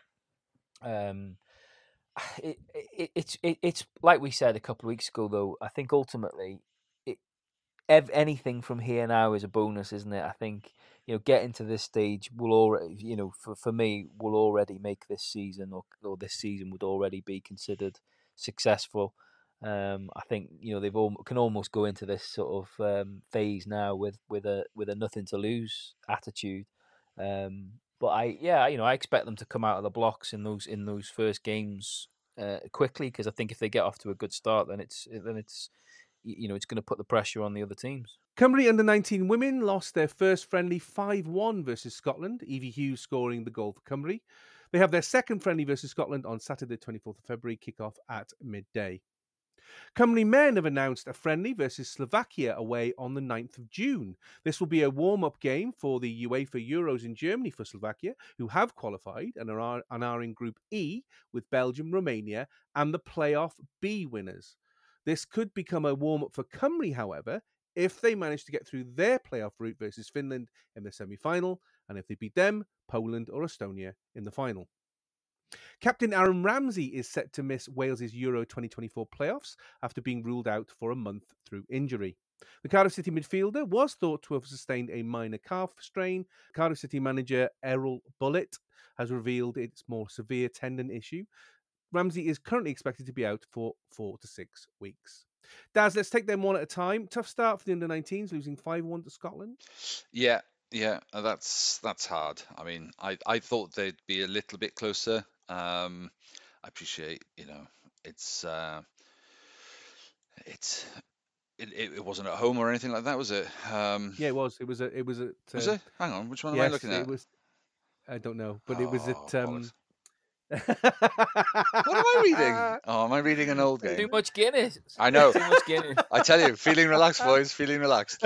Um, it was. It was. It was at at um, it was at Collier's Park behind closed doors. Oh, I see, I see, I see. Oh, can't do that. Um, yeah, no, I mean, I, I thought it'd be closer. I, I, I, I, I thought this game would be closer. I thought, uh, as much as Scotland a decent side, I thought Wales would be able to at least compete. Um, so that's that's a little bit disappointing. So um, yeah, a bit of a blow, but um, you got to have these games and then hopefully regroup and then move on to the next one. But uh, yeah. Well, good uh, good announcement today for Cymru taking on Slovakia. I mean, if we manage to get through our playoffs, that's a great game to bring us into the Euros. Yeah, yeah, yeah. No, I think it's good. A good opponent. I mean, I think it's it's clever on Slovakia's point. Uh, you know, because they've qualified already. They want a decent side to play against as a warm up.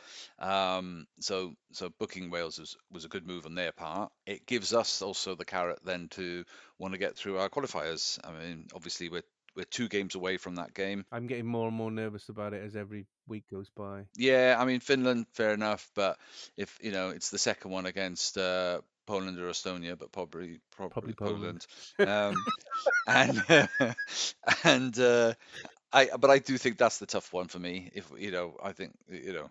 it- Yeah, we've got to win it to get there, but that's the one I I I, I fear us not getting the result in because they're a good side or at least um, com- uh, capable of matching us. But um, home advantage, all of those things have to go in our favour. But losing Rambo is is um, I have mixed feelings. We've had this conversation before, and we boys. It is, it's it's like you know, actually, him being injured makes a decision for us. It solves a lot of problems, although it would have been. I mean, again, let's not forget though. Yes, he's out for these two playoffs, and that's bad. Solves the problem though of the issue of who do you put in midfield, because obviously you'd have to then try and fit him into an existing format. But if we do manage to get through that, he can then be available for the Euro. But I've been watching, um, as I think a lot of Welsh fans have been recently. I've been watching Leeds um, quite a lot recently. Or, or Wales reserves. Yeah, yeah, yeah, yeah, yeah, yeah. Um, and uh, as much as they're dirty Leeds, dirty Leeds, um, you know, they're actually playing some really good football at the moment. And the a quartet that of, of Welsh players in the team has made a huge difference. But I've been watching the way that they've been using Ampadu as a centre half alongside Rodon.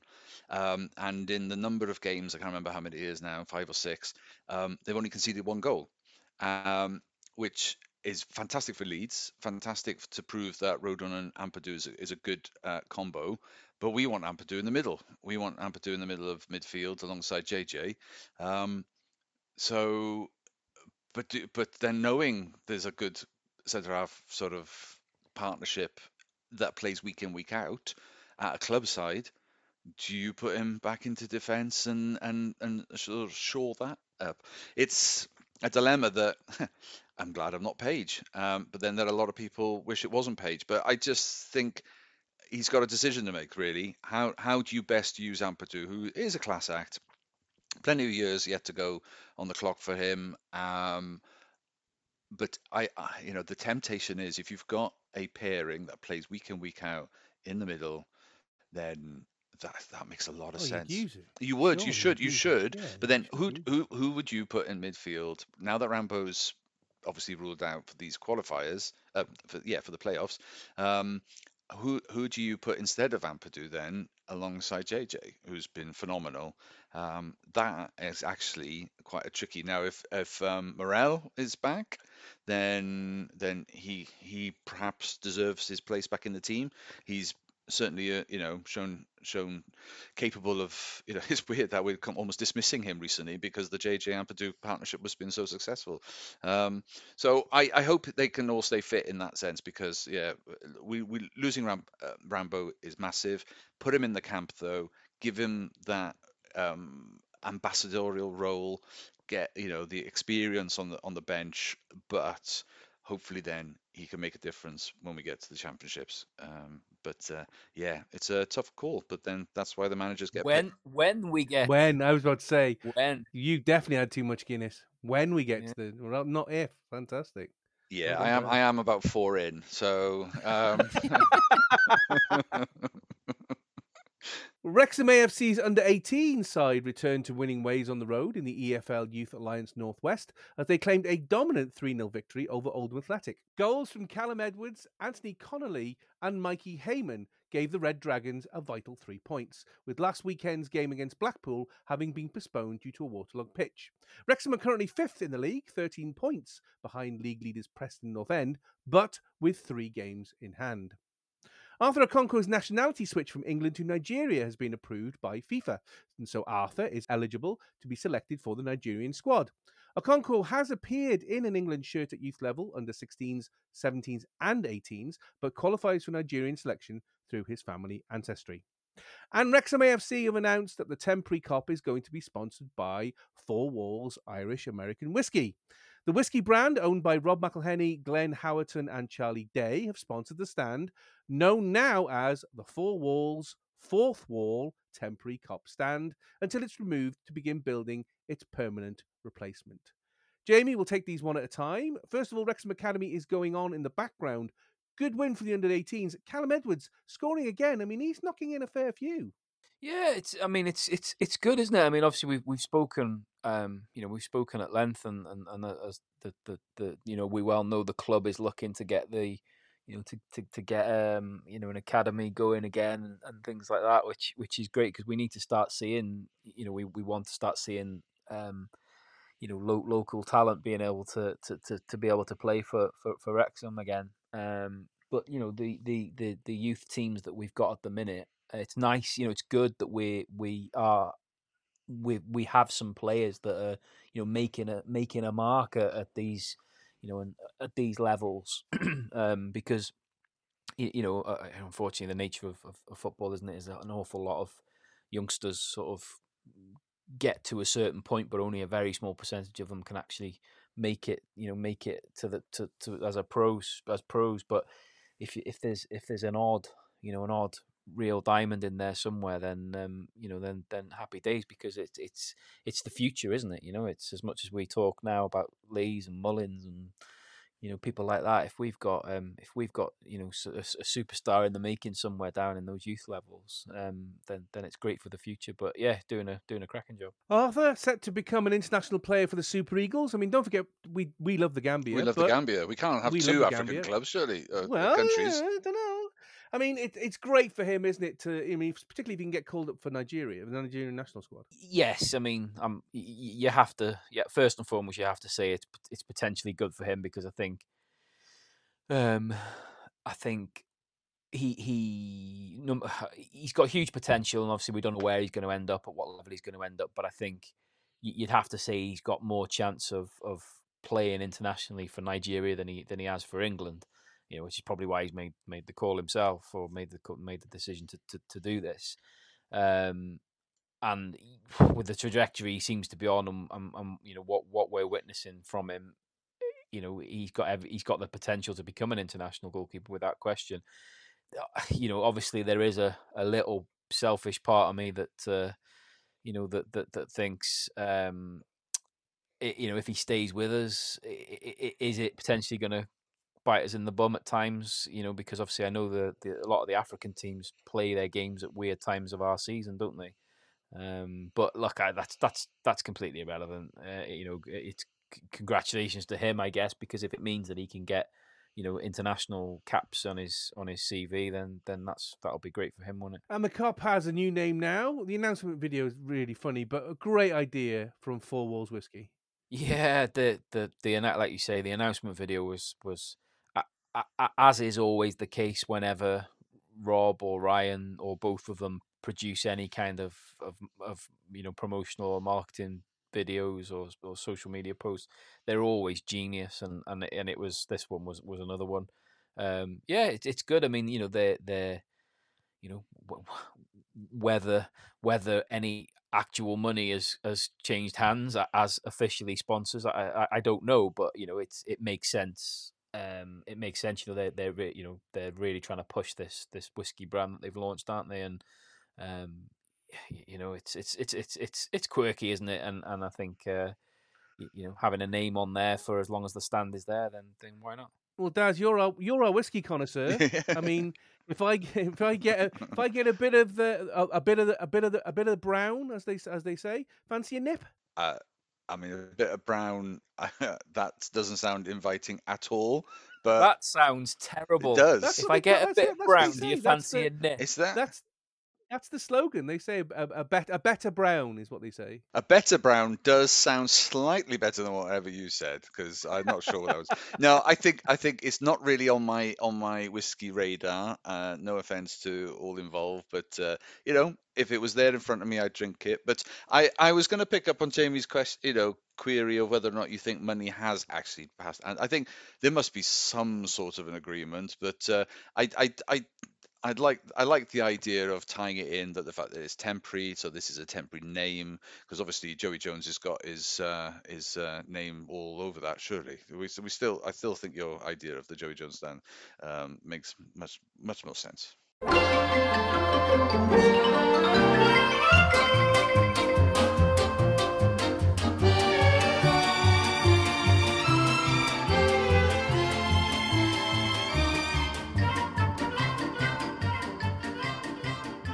We'll fire up the vats and get the oil up to temperature. It's time once again to turn the sign to open on the chip shop.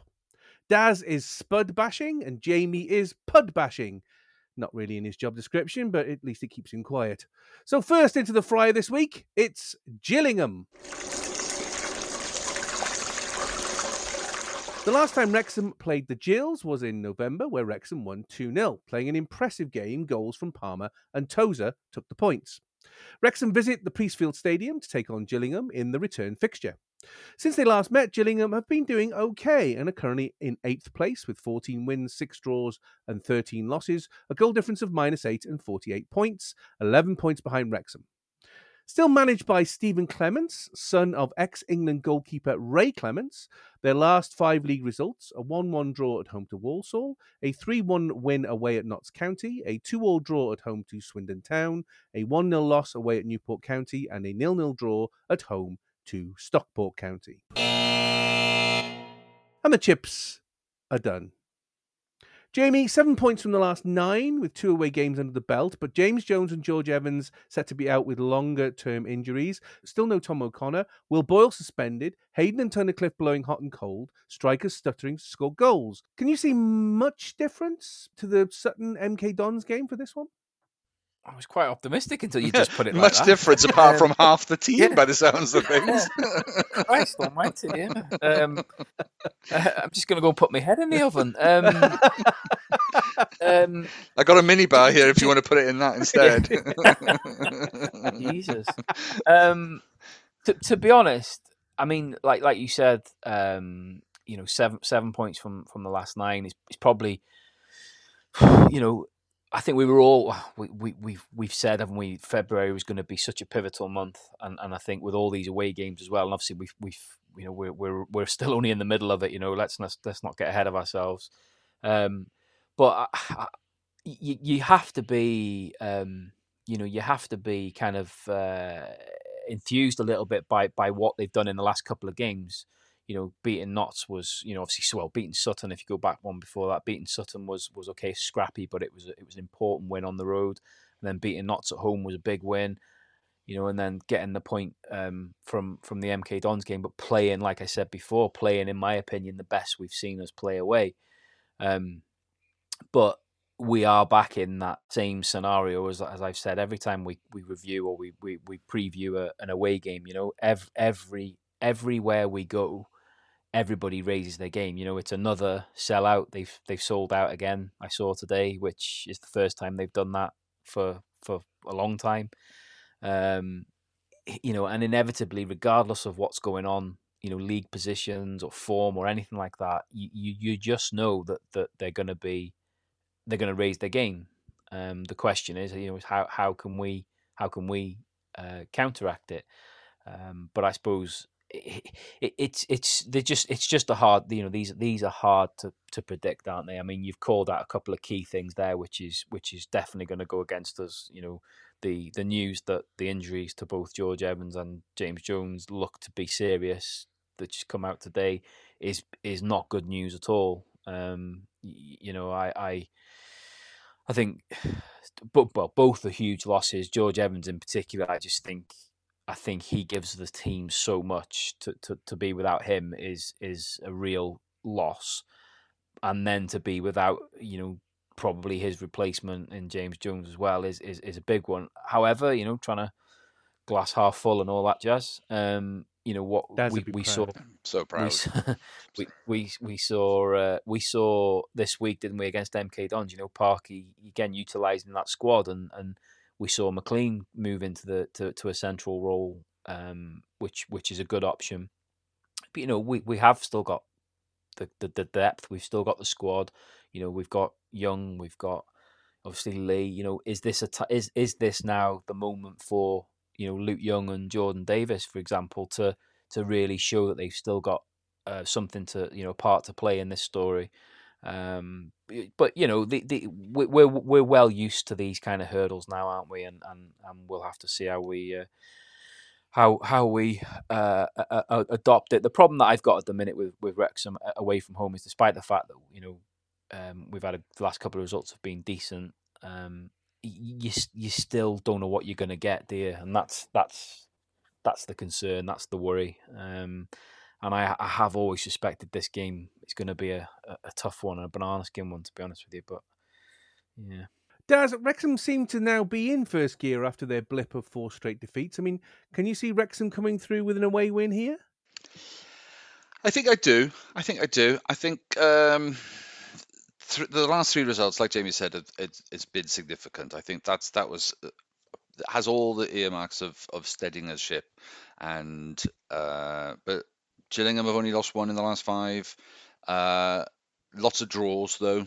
I think they've shown themselves to be um, challenging. You know, they've got they. I think uh, there's been a couple of draws, like Stockport being one of them. Uh, you know, so they they're not they've not uh, been. I think I think they've shown why they're at the top half the table where they are now and pushing for the playoff places.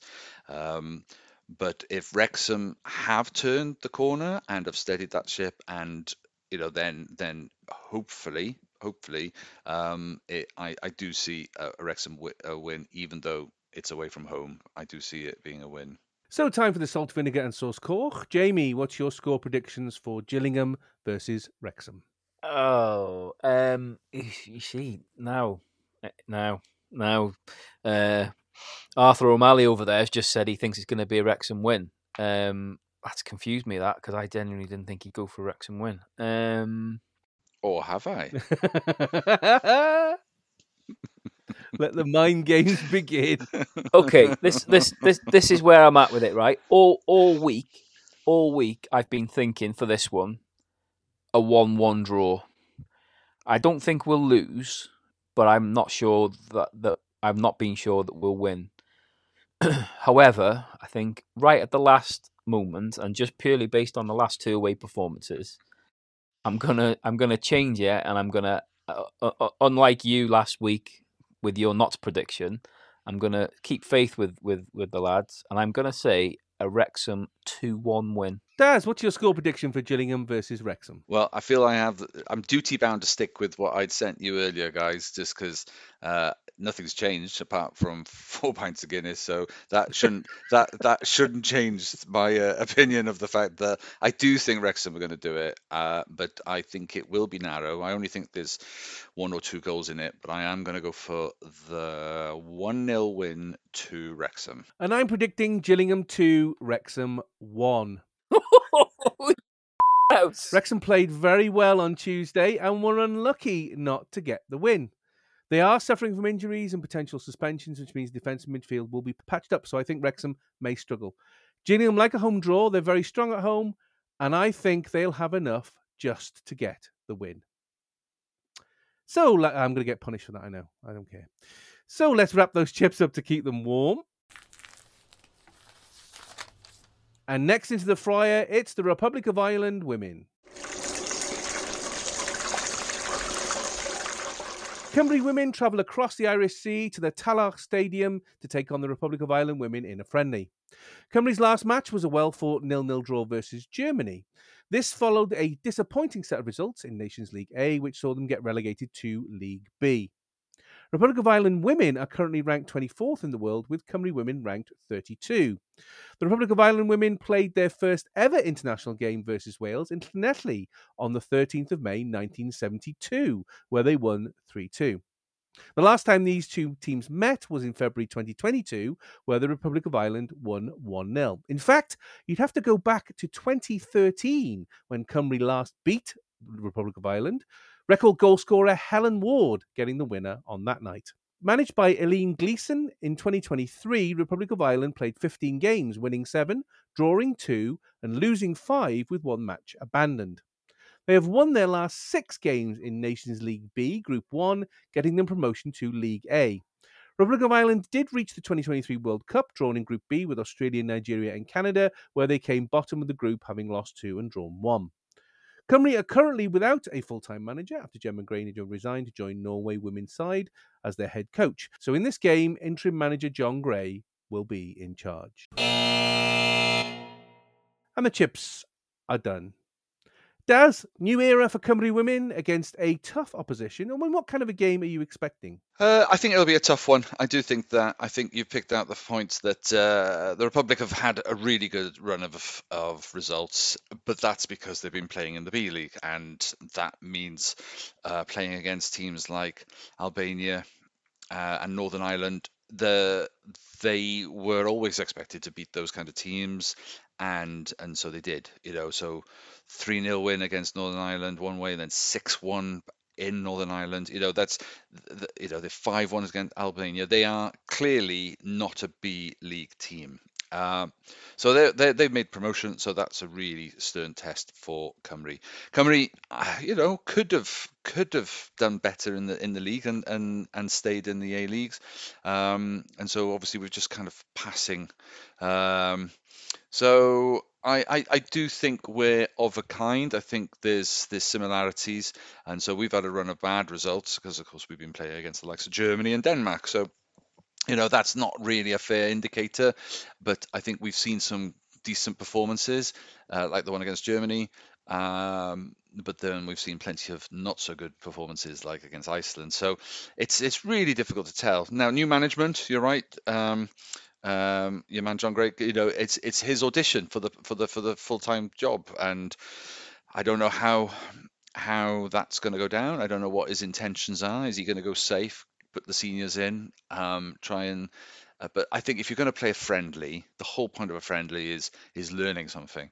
Yeah, and experiment. I, absolutely. And and I Yeah, yeah. think and I think if he if he doesn't play more of the youth, then then he's missing a chance. So he's either thinking so far ahead about his own employment that then that's that's a bit disappointing in its own right. Because really, we need to learn about the the youth. We need to work out what our new formation, our strategies, what our options are going ahead. Um, I mean, by the time Wales, by the time we play the Republic, of course, Republic will have played Italy, um, which obviously is not, you know, that's not going to be an easy game. So they'll have learned something about themselves before then. Um, whereas for Cymru, it's it's their first game. So so many variables, so many things to, to factor in. Um, the fact it's actually in, you know, at the foothills of Dublin, um, you know, the home of Shamrock Rovers. I, I did a little, you know, because being here, I thought I'd do a little, you know, little check and and, and it's a tiny little stadium, um, but it's it's very quaint. But it's I can imagine full of Republic of Ireland fans, eight thousand potential.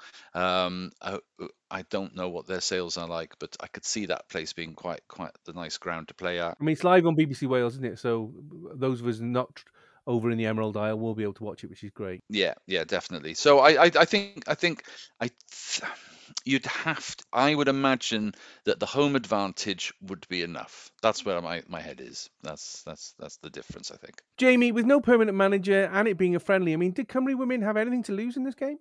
Um, no, I don't know. Nothing to lose. I don't think. Uh, Um, I mean, they want to, you know, as as as professionals, uh, you know, at any level, whether no matter what game it is, you, you know, you, you you want to put, you want to give a good representation of yourself. Um, so that you know they won't want to get, you know, uh, hammered or anything like that. But I don't, think, yeah, I don't think they've got anything to, to, to lose as such. I mean, um, you, you, you know, friendly, a difficult one with friendlies, isn't it? Because I mean, you know, it's, it's, it's why the the the uh, the Nations League has been quite a good addition because it, it adds a little bit of a little bit of something, doesn't it? Rather than the kind of you know, when I say meaningless friendlies, I don't you know don't mean it to sound as blunt as it does, but that that is the problem with with a, an out and out friendly is it, it, it is sometimes difficult to to to sort of um, you know, get overly enthused for it uh, uh, as such. But um, yeah, I think uh, I don't think they've anything, got anything to prove uh, as such. But I'm sure they'll you know they'll pride more than anything else. They'll want to put out a good performance. Daz, I'm going to ask the perennial question: Where Cymru are concerned, what's more important, performance or result? For John Gray, probably uh, result, but for us, the viewing fans, and I think for the team as a whole, I think the performance. I think if we play a good game, um, compete, match in it at least until you know the final you know the final stages uh, being competitive then i think that's success for us so i think that's more important I mean, hopefully the two will go together. So we'll have a great performance and then get the result as well. But you know that doesn't always happen, does it? no no absolutely but i think that we have got some really exciting talent and i think if if we unleash that talent properly like we've seen you know pace on the wings and and up front we've got some you know potential uh, inform goal scorers then if if we uh, uh, you know uh, deploy them in the positions that they're strong from the beginning of the game rather than bringing them on for the last 10 minutes then you never know um but uh yes that's that's what we'll be after I will be interested to see whether he has addressed our defensive weakness in the box, which absolutely killed us during the Nations League. I mean, are you hoping that that is something that he's definitely looked at? yeah i mean us everyone must know that us and crosses don't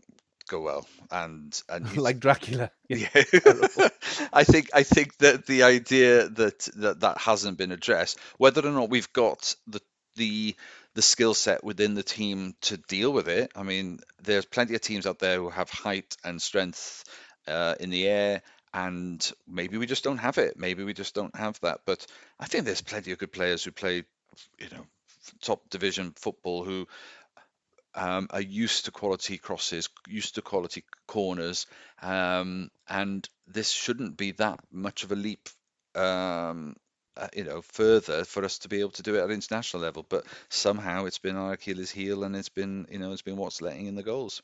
We need to find that lost tribe of Amazon women from the Aberystwyth area. That will sort it all out. Well, there are some definitely lost tribes in the hills, so um, so, time for the salt, vinegar, and sauce Koch. Daz, what's your score prediction for Republic of Ireland women versus Cymru women? So I still th- I think it'll be a really tough contest. I think it will be tight. I think it will be uh, we have all the potential and I'm basing it on if we absolutely use that potential to our advantage. Even with that, I think we're still going to be pipped. So I'm going to go for a Republic 1 uh, Cymru nil. Jamie, what's your score prediction for Republic of Ireland women versus Cymru women? What do you say? One 0 Yeah. Uh, two one to Republic of Ireland. And I'm predicting Republic of Ireland women 2, Cymru women 1. This is a new dawn for Cymru, and I think the performance will be good. After how they did against Germany, it can only be that way. But the Republic are in very good form at the moment at home, and I think they will have just enough for them to win. So let's wrap those chips up to keep them warm. And last into the fryer tonight, it's Forest Green Rovers. This is a rescheduled fixture from December last year, which was called off following a waterlogged pitch. Forest Green are the only team so far this season that Wrexham haven't met. Forest Green have had a tumultuous season, to say the least, currently sitting 23rd in the league in the relegation zone, six points from safety, with five wins, eight draws, and 19 losses, a goal difference of minus 28 and 23 points. In December 2023, David Horseman, who had only been in charge since July, was sacked, and player Troy Deeney was appointed as new head coach. Following an absolute car crash month where Troy was in charge for only six games and at one point openly criticised his players to the press, he was sacked. And ex Shrewsbury town manager Steve Cotterill was appointed. All his results so far a 1 0 loss at home to Accrington Stanley, a 3 0 draw away at Colchester United, a 4 0 loss at home to Mansfield Town, a 2 1 win away at Barrow, and a 2 0 loss away at Crawley Town. And the chips are done. Jamie, three managers in two months, second from bottom. Wrexham have to win this, don't they? Yeah, I mean, I think this this um, this is a very different prospect facing them now versus if we were if we if we would have played them when we were originally scheduled to. Um, I think you know with with Steve Cotterill at the helm, I think they they you know and at the end of the day beating Barrow recently. That's you know no mean feat, even though I know Barrow have dropped off a little bit. Um, but regardless of that, you know Forest Green are not a particularly good team. They're not a particularly good side. The the, the table kind of doesn't lie. They have the worst home record in the league. I'll just put that out there right now. Yeah, and even though it's away from home, and obviously we know our away form is is, is, a little bit up and down, it, it is absolutely a game that, that we that we need to be winning. Um, you, you know, there are some games we, we play away from home where you say, "Yeah, I'd take a draw. I'd be happy with a draw. You know, a draw would be a good result." But I for me, uh, uh, it's only a win that that um, that that would be a good result from from this game. And if we, you know, if we are if we are serious and we we are wanting to to, to go up this year automatically, um, you know, we absolutely need to be winning games like this. Daz, Forest Green, as Jamie said, did manage to beat Barrow uh, away week before last, and that will lift their game at home to Wrexham. And as Jamie's also said, teams do lift their, their play when they play against Wrexham. I mean, do you think Forest might have enough to get something out of this to beat to either beat or draw with the Dragons? I think they're a bacon sandwich short of a uh, of of a of a win. To be honest, um, I just don't get them. What's that about? Um, uh, I, I, um, I no, I think I think their position in the league, I think is is is telling, and with all the changes in the managers, that's you know, it's just. Uh, a mess of, in terms of of consistency. Um, they haven't got the you know the um, the the results. They've had one or two half decent results over over the over the last few games, like you say, Barrow, but this form there's no nothing to suggest that that they they're on the up and you know them and Sutton are really really struggling. So I I think if, like James said, if, if Wrexham genuinely want to see themselves as contenders for this league, they're the, they're the te- they're the teams you've got to be beating, and you've got to be beating properly. Um, whether or not they will beat them properly and comfortably this time around, I'm, I'm not sure, but but that's that is the level. That's what they should be aiming at, and um, I think Wrexham will be horribly horribly disappointed if they don't get a decent result against them. So, time for the salt, vinegar, and sauce cork. Jamie, what's your score predictions for Forest Green Rovers versus Wrexham? 3 0 to Wrexham. Daz, what's your score prediction for Forest Green Rovers versus Wrexham? That's interesting. I mean, I've only gone 2 0, so I'm going to stick with that. I'm going to stick with my 2 0. What's your prediction? Forest Green 3 1. He's part time, not hard up. Jesus Christ. No, no, No, he's not- talking not about you. you. He's, he's talking Me. about you. Oh, I Going- see. Your turn, Why do you wait for me to? Why do you wait for me to say instead of butting in? Thank you. Go and on, I'm predicting Forest Green Rovers nil, Wrexham four. I know there's a whole Wrexham poor away form, Forest battling to stay up, blah blah blah. Wrexham have got to stop around as points now make a difference, and we should be putting sides like this to the sword. They are vegans and will run out of energy before, as they don't eat sausage or chicken nuggets, and Wrexham will roll over them. End of story. And you had to go at me and having a go at the non-vegan joke. That's that's that's that's wow. That's And so let's wrap those chips up to keep them warm. And we'll be reviewing all these matches in next week's pod.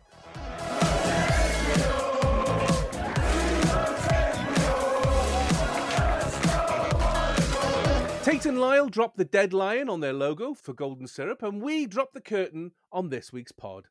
You've been listening to the Eat More Chips podcast, the official podcast, one of the greatest Welsh supporters flags in the universe. If you have enjoyed listening to us, please support the podcast, like, subscribe, and leave a comment.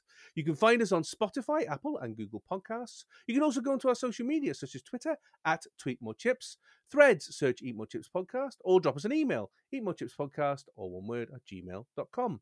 Instagram, Eat More Chips Podcast, and on Facebook, search for the Eat More Chips Podcast group. You can leave us a review if the platform you're listening on lets you do so, and if you have anything particularly you'd like us to discuss, please feel free to drop us a line. In solidarity with the Gold Coast Free the Peach protests in Australia, both my colleagues are wearing their skimpiest thongs to show that Bums Out was not cheapening themselves following remarks from Ian Grace, former Gold Coast Volunteer of the Year.